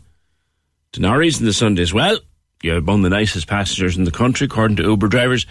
uh, Rochestown, cop yourself on a small bit. You're, you're not quite so nice. According to, and the things that people do in the taxi that, that the driver doesn't, the driver does not like people who are rude or aggressive. They don't appreciate it. Do you know? Um, they don't like you eating in the car. For goodness sake, finish your chips, cheese, and garlic before you get into the car. Like, it's simple. Don't go flagging down a taxi until the chips, cheese, and garlic are gone. The damn things stink. And because you're half cut, you don't get the smell. Everybody else does. By the way, don't ask to smoke with the window open either when you're in the. Just suck it up for the few minutes. You don't need to smoke. And put away the phone. Don't be playing music on your phone. It's four in the morning. The driver's sick of this. Uh, don't slam the door. We'd prefer if you didn't slam. Leave us the door. Someone else wants to use it. Thanks ever so much. Please put on the seatbelt. This came back as number five on the Uber drivers list. The number of people that just refuse to wear a seatbelt. I'm not wearing that. Doesn't apply to me. Well, it does. See, if I was the Uber driver that picked you up and refused to put on a seatbelt, I'd simply stop and say, get out.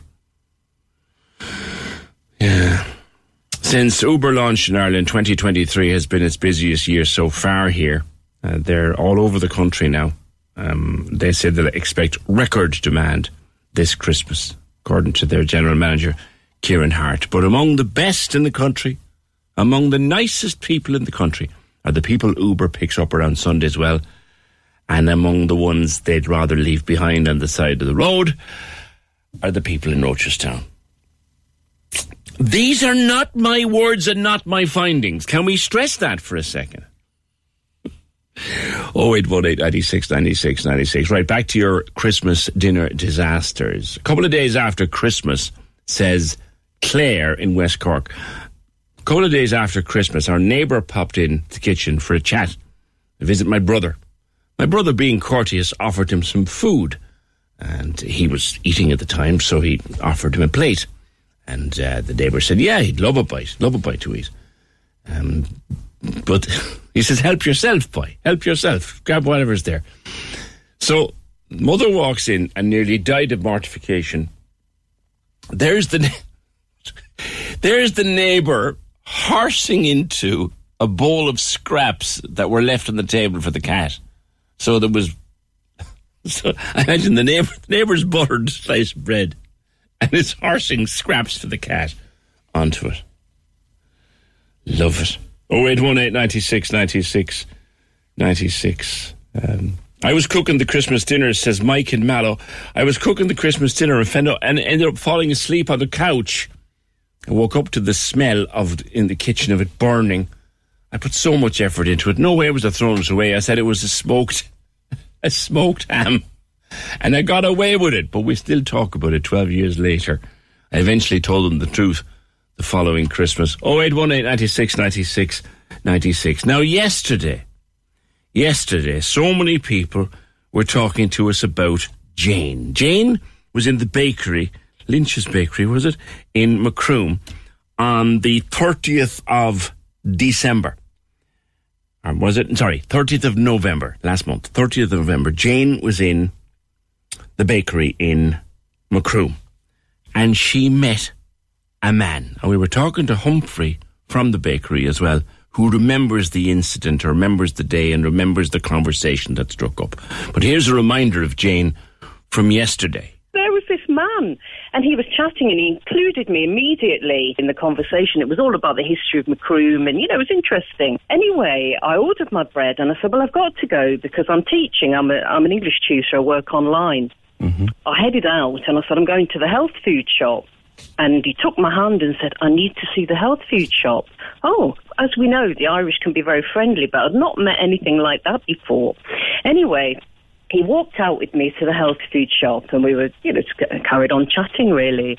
And uh, he took my hand again and he said, Are you going home to your husband? And I said, No. I said, I'm single. I just live with my dog. right.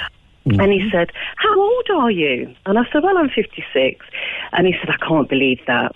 I thought, Well, you know, he's flirting, obviously. Mm, like but a then, devil, like a demon, he's yeah, like yeah. the devil, yeah, yeah, yeah. Anyway, he then took off his hat to show me his hair. And he said, Well, I'm a bit older than you. I said, Well, I said, You've got a good head of hair there, Denis. Because he'd introduced himself to me about three times, telling me his name was Denis. And then he, then he said, Can I have your phone number? So I got this great long English phone number. I kept it for my business. So I gave him this number. And I realised afterwards he got a really old phone. And he said, Well, I, I think I got it. And I said, Oh, okay. Well, anyway, I'll have to go. I said, But lovely to see you, Denis. And that was it. And anyway, I was all driving home, I thought, what a nice man he was. He rang, Jane. he rang. He rang. He rang last night. We conjured him up, PJ. That's what happened. The universe delivered him. They- yeah, because he has no technology. He didn't know anything about anything. He said he'd been up the walls, which I know is an Irish thing for being very busy, but he'd been thinking about me and had finally got round to ringing me. So it, that, he didn't know anything about what had been happening. Tell, tell me about when the phone rang. So I was teaching, you know, I teach till late after school Mm. online. And it was about half past seven, and, and I could see the phone ringing. You know, it was on silent, and it was an Irish number. I don't know many people with an Irish number. You know, they're mostly people from England ringing me about work and things. And I thought, oh. Anyway, I waited until I finished with one student, and then there was a bit of a lull before the next one logged on. And I thought, just have a quick listen because there was an answer phone message, and it was him. Oh dear, so I had to focus all through the last hour of this teaching. And then I prepared myself and I rang him. And he was just, you know, it was just like we were chatting 12 days before or whatever. And I told him all about it and he couldn't believe it. He said, What radio station's that? So I told him. I said, Everybody's talking about it, Denis. And he wasn't, he didn't get cold feet and get all frightened, no?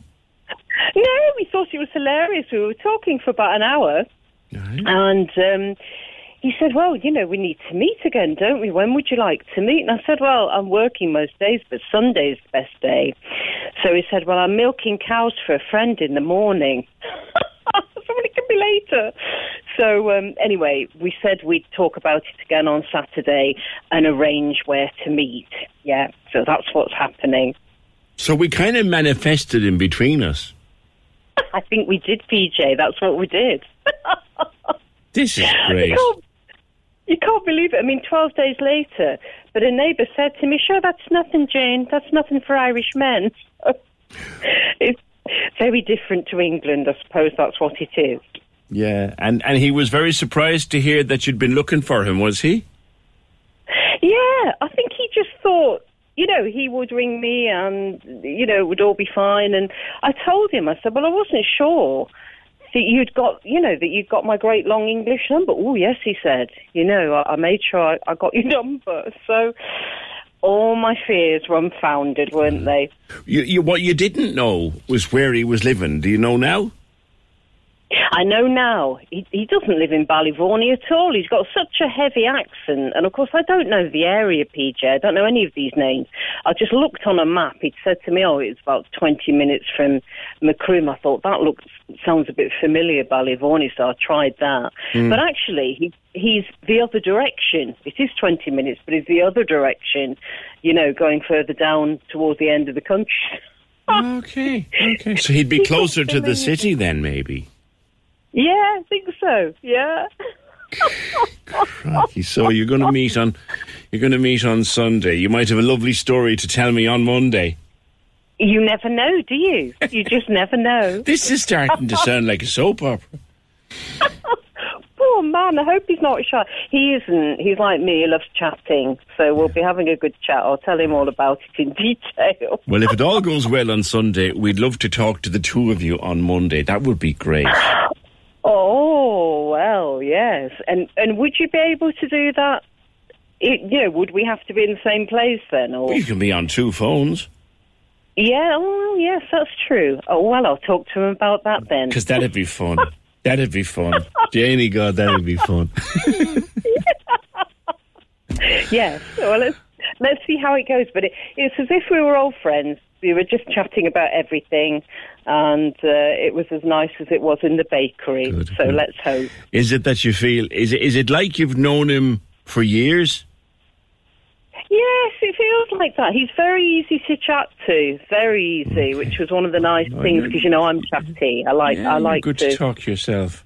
This is this is wonderful, and there were people messaging us last evening. Did you? I don't think did did did did, did they find Denis? Well, he rang, and he had no idea we were looking for him. He was too busy farming. Oh, yeah, that's it. This up is the walls, he said, which is an oh, Irish thing is I've heard before. Up, the, up the, the walls. walls is an Irish expression for really busy. Yeah, it is. Yeah, yeah. As, as I'm sure, actually, as an English teacher living here, the way we use language, Jane, must be, must be of great fascination to you. Oh, it is. Yeah, I'm always listening to phrases and thinking, what do they mean by that? And then, then you know, working it out contextually. So, yeah, oh gosh, yeah, What what kind of thing? day. What kind of things do we say that, that have you smiling? Well, well, that up the walls was one of the major one. Um, my friend in Westport, when I was telling her about all this yesterday, said, "Sure, what's for you won't go by you," which I hadn't heard before. And when I worked it out, I thought she means that if it's meant for you, Yeah. it will happen What's somewhere in the by. universe. It will, yeah. What's for you won't go by you. Yeah, that's an old one. We've loads of expressions like that, but we use the English language in a way that it must be funny. It must be fun. But Up the walls, yeah, up the walls. Yeah, that's um, Well, I said to Denis, it, it's lyrical, is what I'd say about the language. It's why it's lovely. You know, it's loved universally, isn't it? Irish. It's a very warm kind of way of communicating, and I think that's what's so appealing. You know, it's yeah, it's lovely. All right. Well, maybe you'll hear more lovely English on Sunday when you're chatting with, with Denis. Jane, delighted to, to hear back from you. Um, Denis rang her last night out of the blue. He has no Facebook and he hadn't heard her talking to us on the show. But we like to think that we helped to manifest. She's back with you, lads. We like to think that we we helped to manifest Denis for Jane. Not cool. Not nice. Not nice. Oh, 0818 96 96 96. Premier League Live on Cork's 96fm.ie with Trevor Welsh. It's back. Where is that screen gone? I mean, yes, back this Saturday, powered by Talksport Premier League Live on the app, of course, or the website. Live coverage of Manchester City versus Crystal Palace at three, uh, Burnley against Everton at half past five. Two games, and of course, all the updates from the other grounds as they come in. Premier League Live online is brought to you by Harvey Norman, your home of the big screen. You're listening Saturday on the Corks 96 FM app or go to 96fm.ie. We're playing all your favourite Christmas hits after midday on Cork's 96 FM. Happy holidays. With your local Mace. Savings with a smile all through the Christmas season. We've given away thousands of euro on the Corks 96 FM 10K toy giveaway. Oh, Izzy, thank you so much. Oh, I'm so happy. 500 euro shopping Thank you so much. Oh, my kids are going to be delighted. My son was looking up Smyths today, and he has it spent out there already. You know Christmas. I love Christmas. Merry Christmas. We've just given away 10K. With your local credit union helping you have a wonderful Christmas. Stay listening for the next big way to win. Only on Corks 96 FM. The lines are live. Join the conversation. Call 0818 96 96 96. Text or WhatsApp 083 396 96 96. Email opinion at 96fm.ie. This is the Opinion Line with PJ Coogan. Corks 96 FM. Right, we've a couple of we've eight shows left. Well, seven and an hour left uh, before the Christmas break. We finish up for the Christmas break this year on the twenty second of December, which is uh, Friday week. And before that, we want to talk to people who are overseas, Corkonians abroad. You know, we love to do it uh, during the course of the year. We've caught up with with quite a number, and they've told us their stories about being abroad and how they came to be there and what Christmas might be like there uh, as we got closer to the festive season. So now we're going to catch up on people who are away for Christmas. So if you know someone who's away and you'd like us to catch up with them, then we'd love to talk to them. Um, send us an email to uh, PJ, or to opinion rather, at 96fm.ie, opinion at 96fm.ie, and we can, um, we can catch up with them uh, towards the end of next week. And if you're listening to us overseas, and I'm speaking now to the people who pick us up on podcast, or the people who pick us up on the overnight repeat uh, between 3 and 5 a.m., which is broadcast in the daytime in Australia, for example, or New Zealand, or anywhere like that, or China, or Thailand, or whatever, um, we would like to talk to you. So, opinion at 96fm.ie is the easiest and the best way to do that. So, if you'd like to catch up, or we would want us to catch up with a Corkonian somewhere, it doesn't matter where they are. It doesn't matter if they're on the moon. We'll we'll, we'll get to them uh, next week. So, opinion at 96fm.ie. Send us a message, and uh, will. From this end, we want to catch up with someone who's overseas, and if you're overseas, if you feel like catching up and sending greetings to the loved ones back home, and we'll do that before the end of next week. All probably on the last day, at the 22nd of December. Also, something else I want to do that day is I want to compile the most comprehensive list we've ever done of people who will be working on Christmas Day. And of course, look, obviously, it's guards and it's nurses and it's doctors and it's firefighters and it's ambulance workers, it's paramedics, it's it's farmers, it's people in the waterworks, it's it's that kind of thing. We want to compile the most comprehensive list, social workers, the most comprehensive list ever of people who will be working on Christmas Day. And we'll try, as we might, as best we can, to name them all out on the 22nd of December. So if you will be working on Christmas Day, or if you know anybody who will be working on Christmas Day that we might not think of, we think of the obvious. There's maybe 10 or 15 or 20 categories that are obvious, like the lifeboats will be on call Christmas Day. The lighthouses that are manned will be manned on Christmas Day. All that kind of thing. But anybody we might not think of will be working Christmas Day. Um, you can send those to me, pj at 96fm.ie. Just put into the subject window, just put in working at Christmas, and we get to them. All right, that's a bit of fun for you. We'll remind you again and again and again over the next week of that. 0818 96 96 96. I have a couple more of your uh, disasters, Christmas dinner disasters, and send them in to me at 0833 96 96 96 because today we're sending two families to see the Panto at the Everyman. Uh, the Beauty and the Beast, which runs until the 14th of January. We're going to send two families on Friday, 29th December at half past one to the matinee. But before that, we're sending you to brunch at Greenwich Cafe in Caroline Street. And uh, your Christmas dinner disaster. We get to a whole bunch of them, all right? Get to them before we finish up today. 0818 96 96 96. I know it's a lot to take in, but you know yourself. You'd be grand. You'd be grand. Jane and Denis. Kevin says opinion line meets Cilla Black.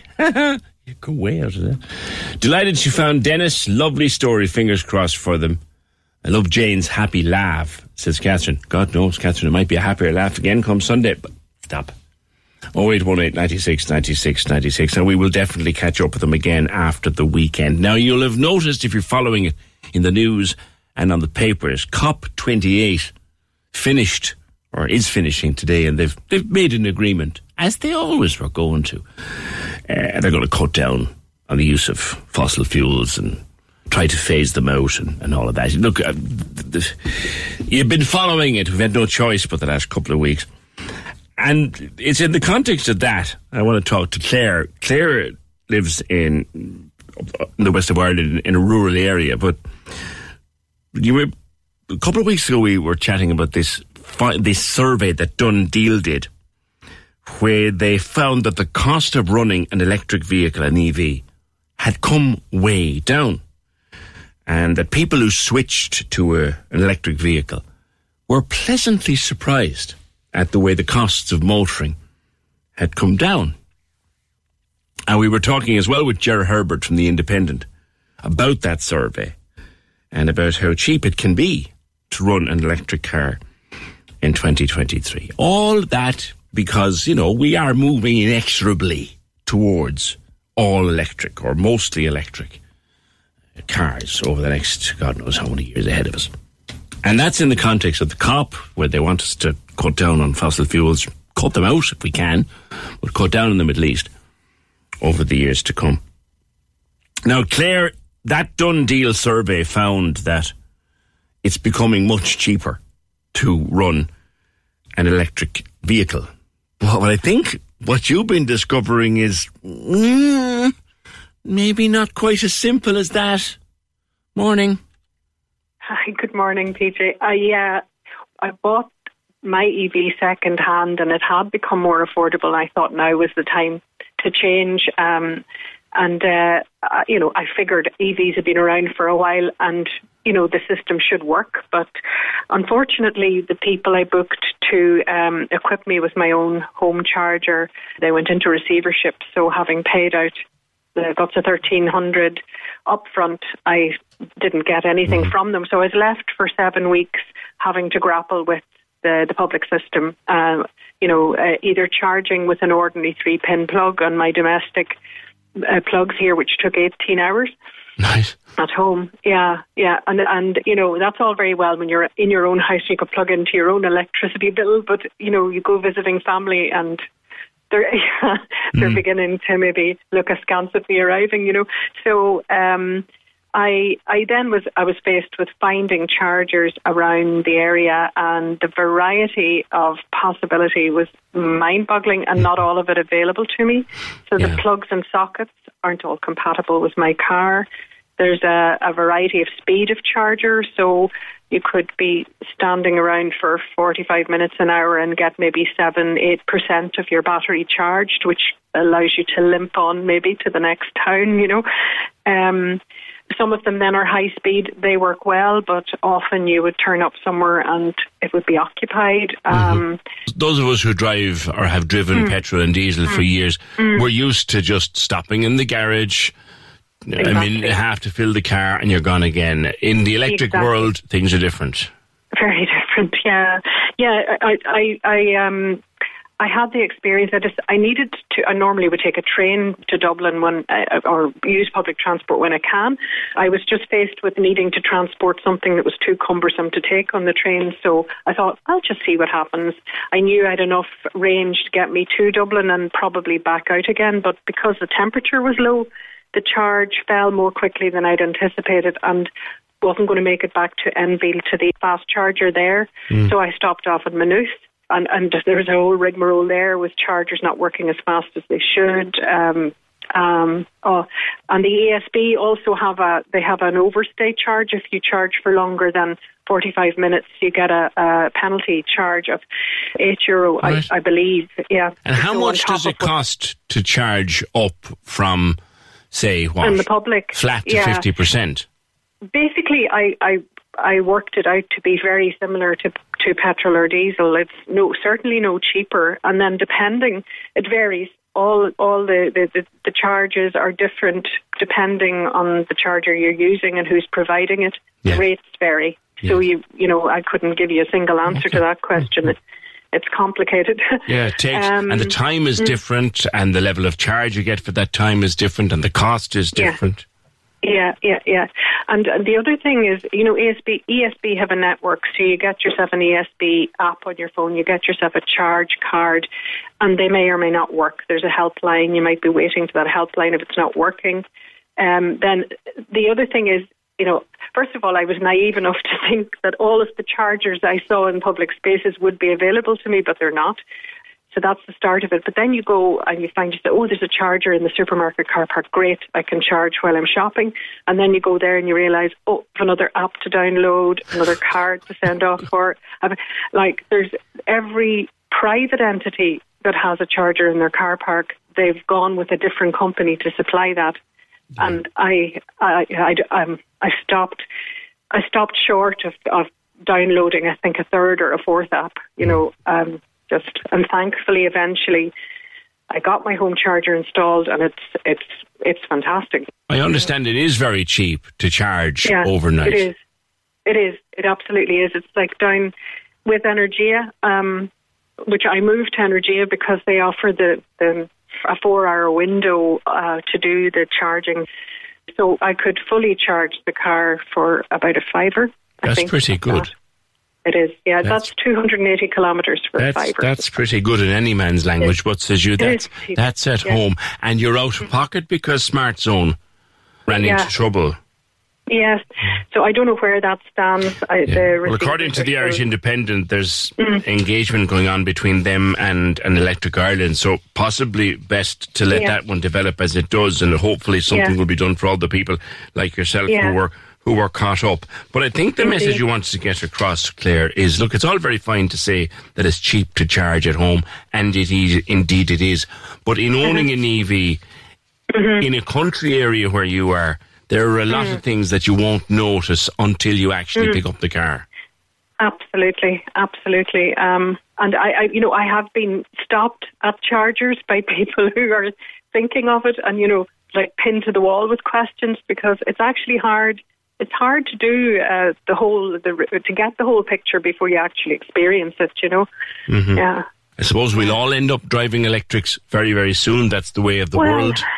Yeah, it, it, it's looking that way. We're going to have to stop with the fossil fuels anyway. Mm. But you, you, you, you're, you're, you're out there as the explorer ahead of us all. Yes, I think I am. And it's a, I it's a, think it was a bit premature, but uh, it's you a know, I'm bumpy, there it's a bumpy road, Claire, and that's what you wanted yeah, to tell yeah. It's a bumpy old road. Exactly. Good to speak with you. Well, Thank you very much. Yeah, all the best, PJ. Thanks. You're welcome. And thank you, Claire. Yeah, it's it's not as straightforward as as they'd have you think. Uh, Like that, three apps on your phone, and you pull up to a charger, and you don't know will the charger fit your car? Do you have an app for it? What the cost of it is, and how long it's going to take? And these are the things they don't tell you. Um, that story of the company that went uh, went bust is uh, Smart Zone. Now, what was happening was you would pay them thirteen hundred quid for the home charging point, and then they would come and put that in, and you would pay them, and then you would claim back the grant. I think the grant is about six hundred that you get back for that. So then Smart Zone, they're either gone into receivership or something like that. Yeah, receivership. So lots and lots of people have been affected by this. People who've paid Smart Zone thirteen hundred euro to put in the home charging point. That now hasn't been installed. And as she said, you, you can plug it in with a lead like a kettle, but it'll take you all day. Uh, and, and you're stuck charging in the public or private charging points. And you'll be paying a lot of money.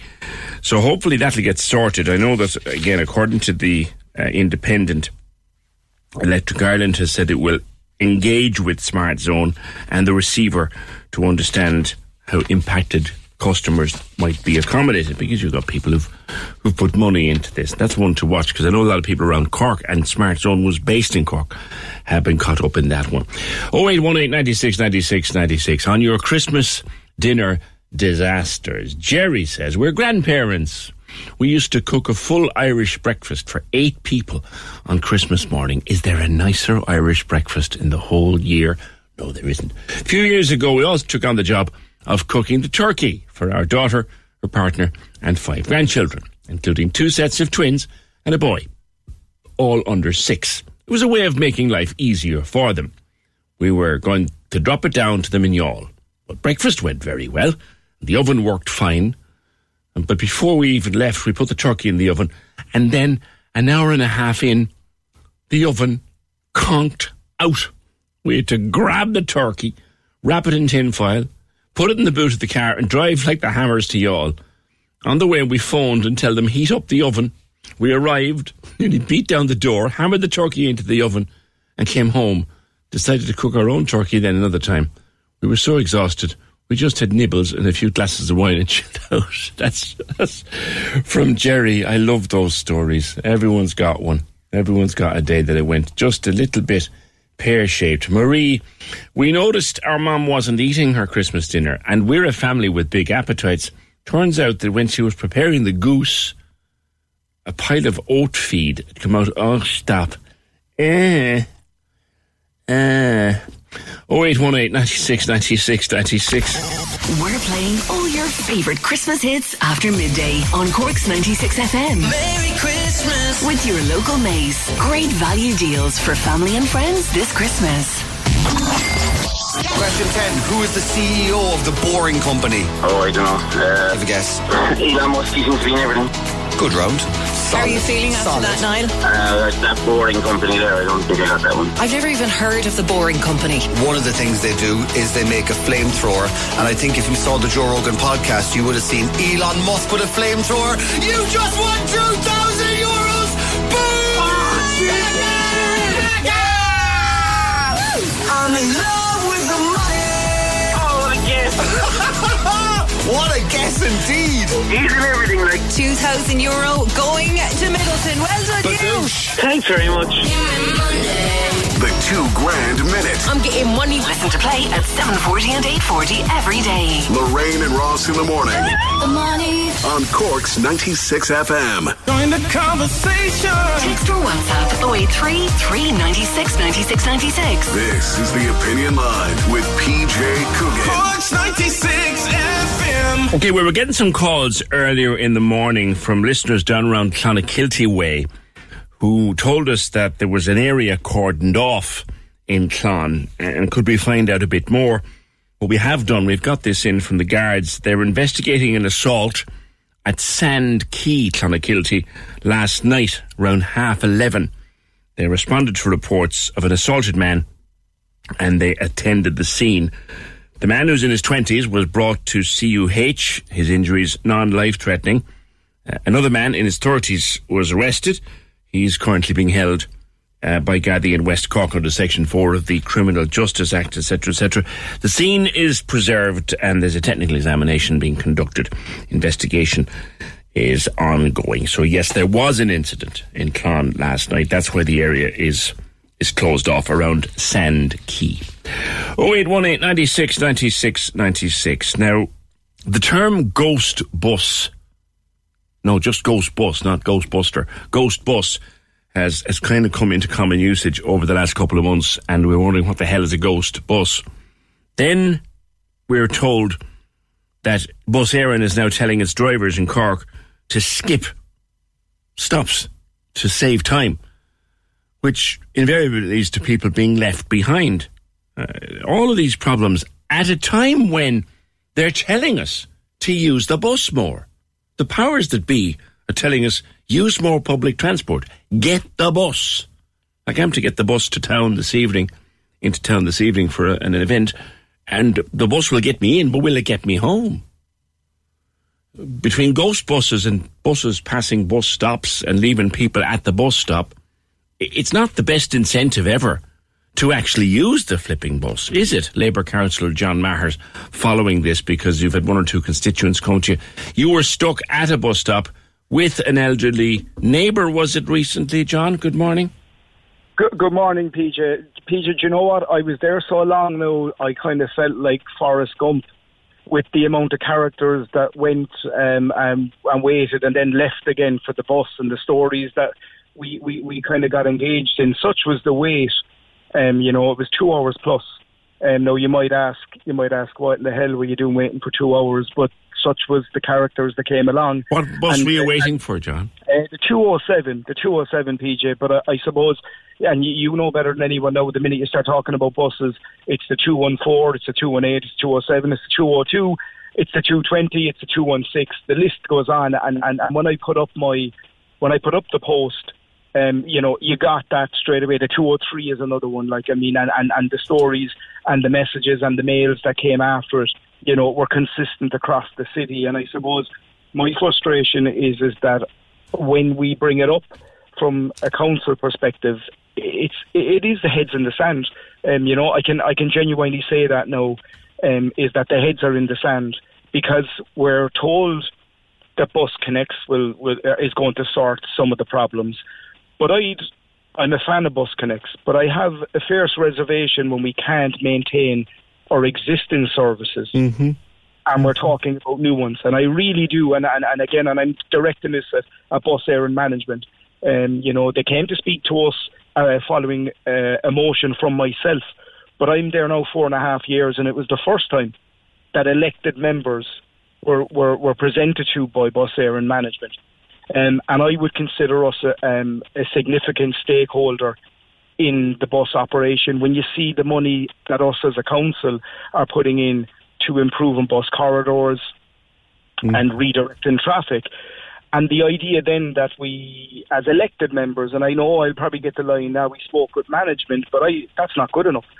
The elected members are the people that represent the ordinary people. Mhm. And I'm very fortunate, PJ, when I use the bus, I'm never under pressure to be somewhere. I'm late for a pint. I'm late to meet somebody. I'm late to go shopping.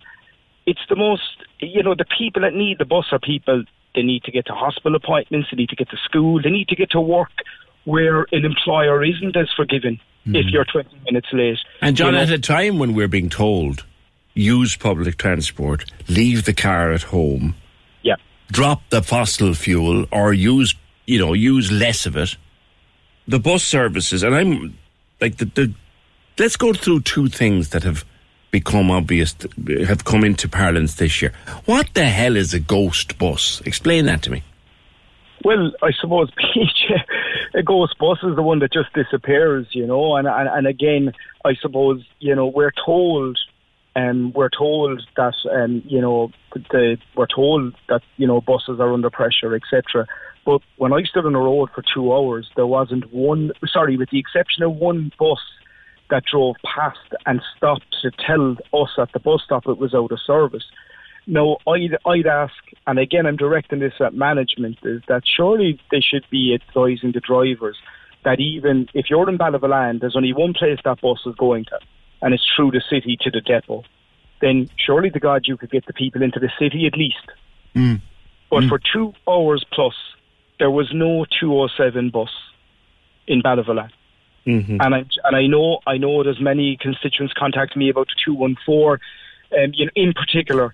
Um, they're the ones that, that jump out at me, the 207, 214, um, you know, for the area. But but but again, i it's it's across the board. But the bus doesn't show up. Well, well, And- it- it- as, as you know that Cork has 25 regular bus routes and that the National Transport Authority uh, insists on minimum standards of performance on those routes. And accordingly, this year, only six of those routes have hit the minimum standards up to the middle of 2023.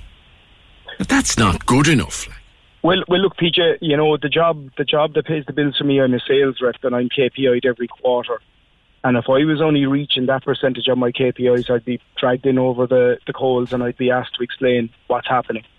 And that's now where I would I would say as well is that stop hiding behind BusConnects. The existing services aren't. Um, they're not. They're not. They're not functioning. You know. And then, you know, again, you brought up the NTA, PJ. You you were away when I was last on, and I spoke to Joe, and you know, we had no buses for the jazz. We've no late night buses for Christmas. And it's the NTA making these decisions. And I'm really frustrated that, again, we bring it up with the limited powers that we have in council. And I, uh, you know, I'm aware of that. But when we bring the people that do have the powers and when we do ask them, and then we're, with the jazz, I was ignored. Um, and then for Christmas, I did get an answer, but it was a, you know, it was a PFO um, in a nice way. But that's the point. And these are the people that are running. So, so my point is, is that well, it's the Bus Éireann management I directed at. Either call out the NTA, or the NTA call out Bus Éireann. But, but, but the reason for that is because it's ordinary people that are left on the side of the road. hmm You've been tweeting a lot lately, John, on, on, a, on a separate matter, but no, connected as well. And, and I drive in in the morning and I see it as I, as I come up the centre of Bridge Street there to head up towards Broadcasting House. The two buses going up the two sides. It seems to be working. The new uh, bus routes up around Bridge Street and, and MacCurtain Street, but people are still parking in the bus stops.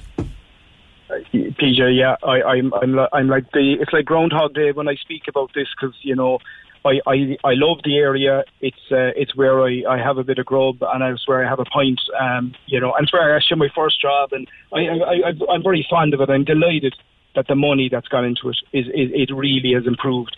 But the problem is, is that enforcement, and that's enforcement from city city council's perspective, um, and it's enforcement from the guards' perspective, and the lack of discipline around the street is really frustrating. And it, and, and and you know, it's kind of you know, it, it's it's silly because if you're going to tell us we don't have money, to pay for staff, then it's actually self-financing. Such is the level of um, of disobedience or or up yours from people. You know, it is that bad. I mean, I I walked past last Saturday. Um, I saw Gardaí on foot. I didn't see one ticket. Um, you know, and this is all part of moving the buses again. You know, so so City Hall are delivering from our side. Mm. We're in, we're improving um, the, the bus corridors, which is important. And PJ, again, if we go back to the buses just ever so slightly in enforcement, there's a Patrick Street ban between three and half six. Yeah. That isn't it's not existent. It's embarrassing, and then that's another point of we're trying to improve the, the, the buses, but yet you're stuck in Patrick Street um, without you know with, with no enforcement. Um, and again, if I the, the answer we got back, no, we have increased the budget slightly, um, but the, the the answer we get back is money. But this is self financing. You know, I, I counted 50, 60 cars coming from um, from Devonshire Street, Hardwick Street, Leitrim Street, MacCurtain Street, Wellington Road, Patrick's Quay. Um, and that wasn't scientific. That was just going along saying one, two, three. You know, Yeah. I'd say if we spent a lot of time there, there's a lot of money to be made. You know, in in enforcing the law. Yeah. Um, and that's the point. This is the law. It's the streetscape. We go on about. We're creating tomorrow's problems. Um, next next month, I'll be on to you. The new footpaths are destroyed. They're cut up. They're broke up. Yeah. You know how we're going to fix People them? and, you know, parking on them. yeah, people parking on them. And you know, it it is frustrating that no matter how many times we flag it, it will come up again next Monday night at the Roads and Transportation SPC. Um, but I do believe that um, it's time to change our tact. You know, enforcement needs to be stronger. Um, but for everybody, you know, for people that are using the bus, for people that want to use a street and any street in Cork. Not just MacCurtain Street, you know, we have plenty of other streets and, and outside dining, and to enjoy that experience, you don't need a car maybe just running idly behind you waiting on a, a, a takeout. So as you're eating your, your, your, your grub, you've got the fumes going in, Yeah. and, and you don't need you don't need the space that was that's being given to the public, to ordinary people, people you know, you know, or, or disabled or able, or people with buggies. You know, that's the whole streetscape to, to to better that experience, and we've done it. It is it is a lovely place to go, but we need to stop it being overrun by cars. Okay, okay. Lastly, John, let me come back to something that you and I. Oh, first of all, uh, John is right. Says this comment: three buses, one after the other, at five thirty in Ballincollig recently, and sure people are probably waiting around for two hours for that, and then three come together. It's the whole story. Let me lastly come back to something, and um, I know I'm being very mischievous here, um, because people thought I'd given up on it. We didn't get a, a Christmas light switch on event this year, and I know you were on this one earlier on, and there was a bit of pressure coming on to see if the manager or the chief executive could deliver to the council in writing, in writing where she was told it was not safe. Any sign of that risk assessment coming forward, John? There, there, there isn't PJ, uh, but there is a meeting planned for early January, and we were told it will be, it would be, we'll, we all will be discussed then and presented, etc.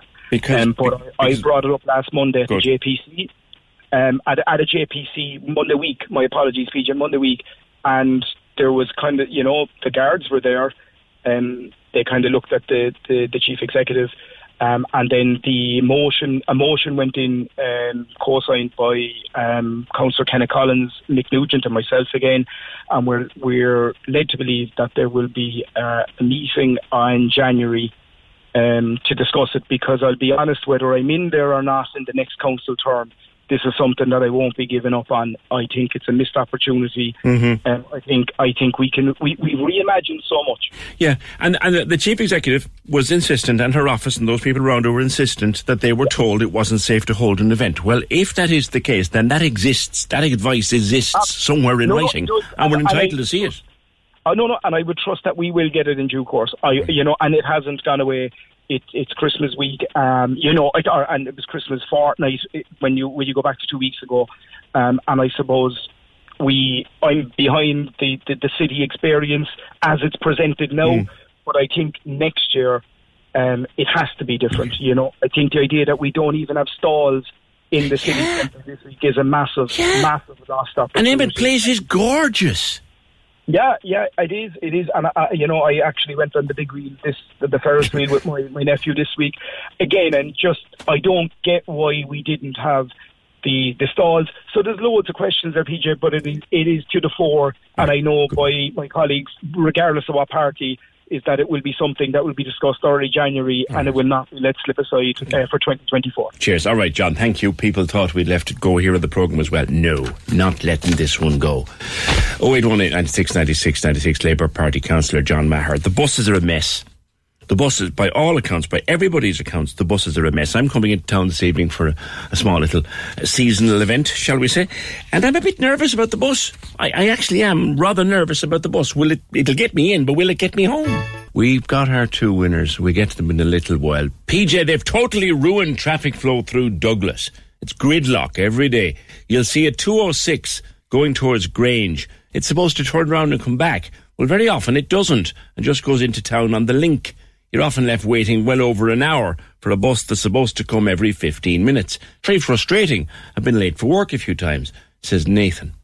Took an hour for my child to get home yesterday from Cathedral Road bus stop by Wolfe Tone Street. Two buses passed. This is the 202. That's from Ca. And the biggest problem to get bus drivers is the wage. They won't pay it, so the drivers won't come. Also, if a driver is sick at Bus Éireann, that bus will be a ghost bus. It won't run for the day, and they don't have anyone to cover it. I'm a local coach driver for, for a private company, and thank you for that. Yeah, the Cork BO did a piece recently on recruitment of bus drivers, and the starting wage, the starting wage for a bus driver for a five day week is in or around 700 euro, um, about 20 quid an hour while you're driving the bus. Around 700 euros the starting wage. There's a pension, there's a family GP scheme, they have travel concessions, employee assistance, clubs, they have their own club and stuff like that, subsidised canteen. But the starting wage for a bus driver in Cork is about 700 quid a week, and it works, it goes up. It goes up uh, over a period of time. But the, the starting wage about 700 quid a week. But thank you for that. 0818 96 96 96. Join the conversation.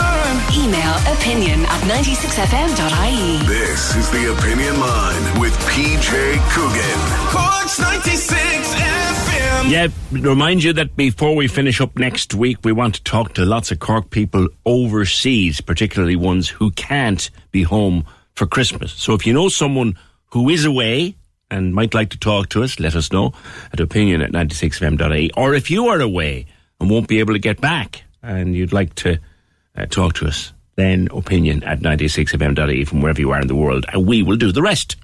Simple as that. Get them into us over the next few days. 0818 96 96 96. As usual, we've had quite a few stories this morning. Uh, today we were looking for your Christmas dinner disasters. Emily is in West Cork. Morning, Emily. Morning, how are you? Good. What happened?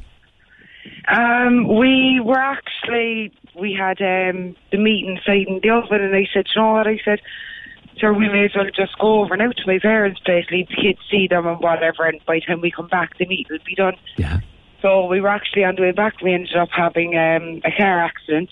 Oh, no. So didn't get home for, no, we weren't injured or anything, thank God, but by the time, you know, we had to wait for the guards to come and whatever. We got home three and a half hours later, and the bacon and the turkey were absolutely disintegrated inside the oven. It took me a week to get the smell of burn out of the house. It was an absolute nightmare. Oh, no. And you're there, you were setting out to come home, hungry Yeah. for the dinner. And then, Starving. then the accident and, and, and Yeah. insult to injury. Then you open the door and the turkey. Oh, God. And yeah, and smoke all over the kitchen and oh, God. So, You're lucky you didn't go on fire, I. Oh well, do you know what? Anything that was hurt, the tin foil wasn't even recognisable at that stage. Oh, God, that was the end of that. That was the end of that. What did you have for the dinner? Sandwiches? We ended up actually just going back over to my parents. Why not? so they were kind of like, "We just got rid of you, and you're back again." Come here, you'll be avoiding stress over the Christmas, will you? Sorry. You're avoiding stress. You have a baby on the way. Yeah, um, in about four weeks. All right. Well, listen. You good luck with that. Um, I think that um, we can send you along for that story and there'll be no danger of the grub being burnt down at Greenwich Cafe. So you can have brunch on us for four people at Greenwich Cafe, and then go see Beauty and the Beast on the 29th of December, the matinee performance at the Everyman. Would you like that? Oh, brilliant. They'd be delighted. Thanks very much. If, by the way, the baby should arrive early, then we can upscuttle those plans again. But we'll, uh, that won't be happening. There's, she is very clear instructions. Very clear instructions. Nothing until after Christmas. Nollaig or Carol, I suppose, would be the names. Oh, I know the joys of it. or, or Jesus! yeah, that would be more like it. No worries. Emily, happy Christmas and enjoy the panto and the day out. Right, Christine's in Carrigaline. I remembered this, uh, Christine, 1997. I woke up that morning. I was living in Carrigaline. There was somebody's satellite dish in my garden and it wasn't mine. Good morning. Good morning, PJ. How are you? Very well. I remember it well. What happened to you? Oh God, well, um, so I'm from Ballincollig, so I can remember waking up during the night and you know running into mum and dad's bed. I was quite young at the time and just being petrified. And we ended up then, um, you know, the way you panic, like what's going to happen for Christmas dinner. So obviously, um, we had no electricity, and my nan um, at the time, no God rest her soul, she had one of those big aga cookers that was run on fuel. So it was a case of, right, we'll go to Nan's house, and my dad is one of 13. so can you imagine the whole lot of us now going into her house in Pouladuff Road? 13? yeah. so between the partners, the wives, the grandchildren, the great grandchildren, I can just remember there was, um, you know, there was like a, oh my God, it was like a military operation. There was like a seating of food, and then there was the next lot of people. And do you remember the the, the plates? It's etched in my mind. The blue plates. Um, they were like blue and white kind of crockery design. Yeah. I can remember just looking at that plate and looking at the food and kind of thinking, this isn't my mum's dinner. Like, this isn't Christmas. But there must have been a hundred people. Oh my god, I can just remember it was a conveyor belt. Oh god almighty. It was just carnage, absolute carnage. But it was great crack. Um, because you know, like there was all the, the chaos and everyone giving out, and my nan then just pottering around doing you know her own little thing. Anybody want more spuds? Anyone for Brussels sprouts? Yeah, no, nobody, nobody had power that day. I remember poor old Barry O'Mahony in the newsroom was on duty that day, and he went home and he had to dig out the barbecue and do a bit of salmon on it. That's, oh, that's all they had for the Christmas dinner. the gas barbecue. Christine, we're going to send you off to the Panto on the 29th of December you. for the matinee, and you'll go for brunch before four of you. No, not don't bring the whole hundred, right? Four of four of you to Greenwich Cafe in Caroline Thank Street for so brunch. much. You're our winners today. Listen, thanks very much for that. What a crowd. Christine's. So there's Christine and Emily, our two winners today. We'll do it again tomorrow. Uh, tomorrow, I think I'm sending you to Sano, Cork. But more, but more of that in the morning. I think that's about the size of it. It is indeed. Program edited by Emer O'Hay, produced and researched by Richard Vickery. Thank you for all of your uh, conversations during the morning. We'll put our podcasts up ASAP and we'll talk to you tomorrow just after nine. We're playing all your favourite Christmas hits after midday on Cork's 96 FM. With your local Mace. Amazing value, sure to make you smile this Christmas.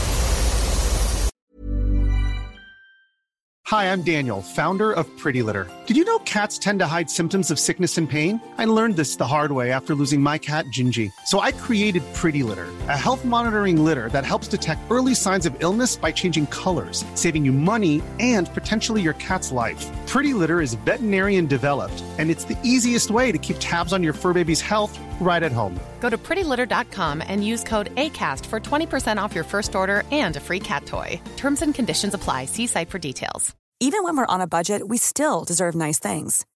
Quince is a place to scoop up stunning high-end goods for 50 to 80% less than similar brands. They have buttery soft cashmere sweaters starting at $50, luxurious Italian leather bags, and so much more. Plus, Quince only works with factories that use safe, ethical, and responsible manufacturing. Get the high-end goods you'll love without the high price tag with Quince. Go to quince.com slash style for free shipping and 365-day returns.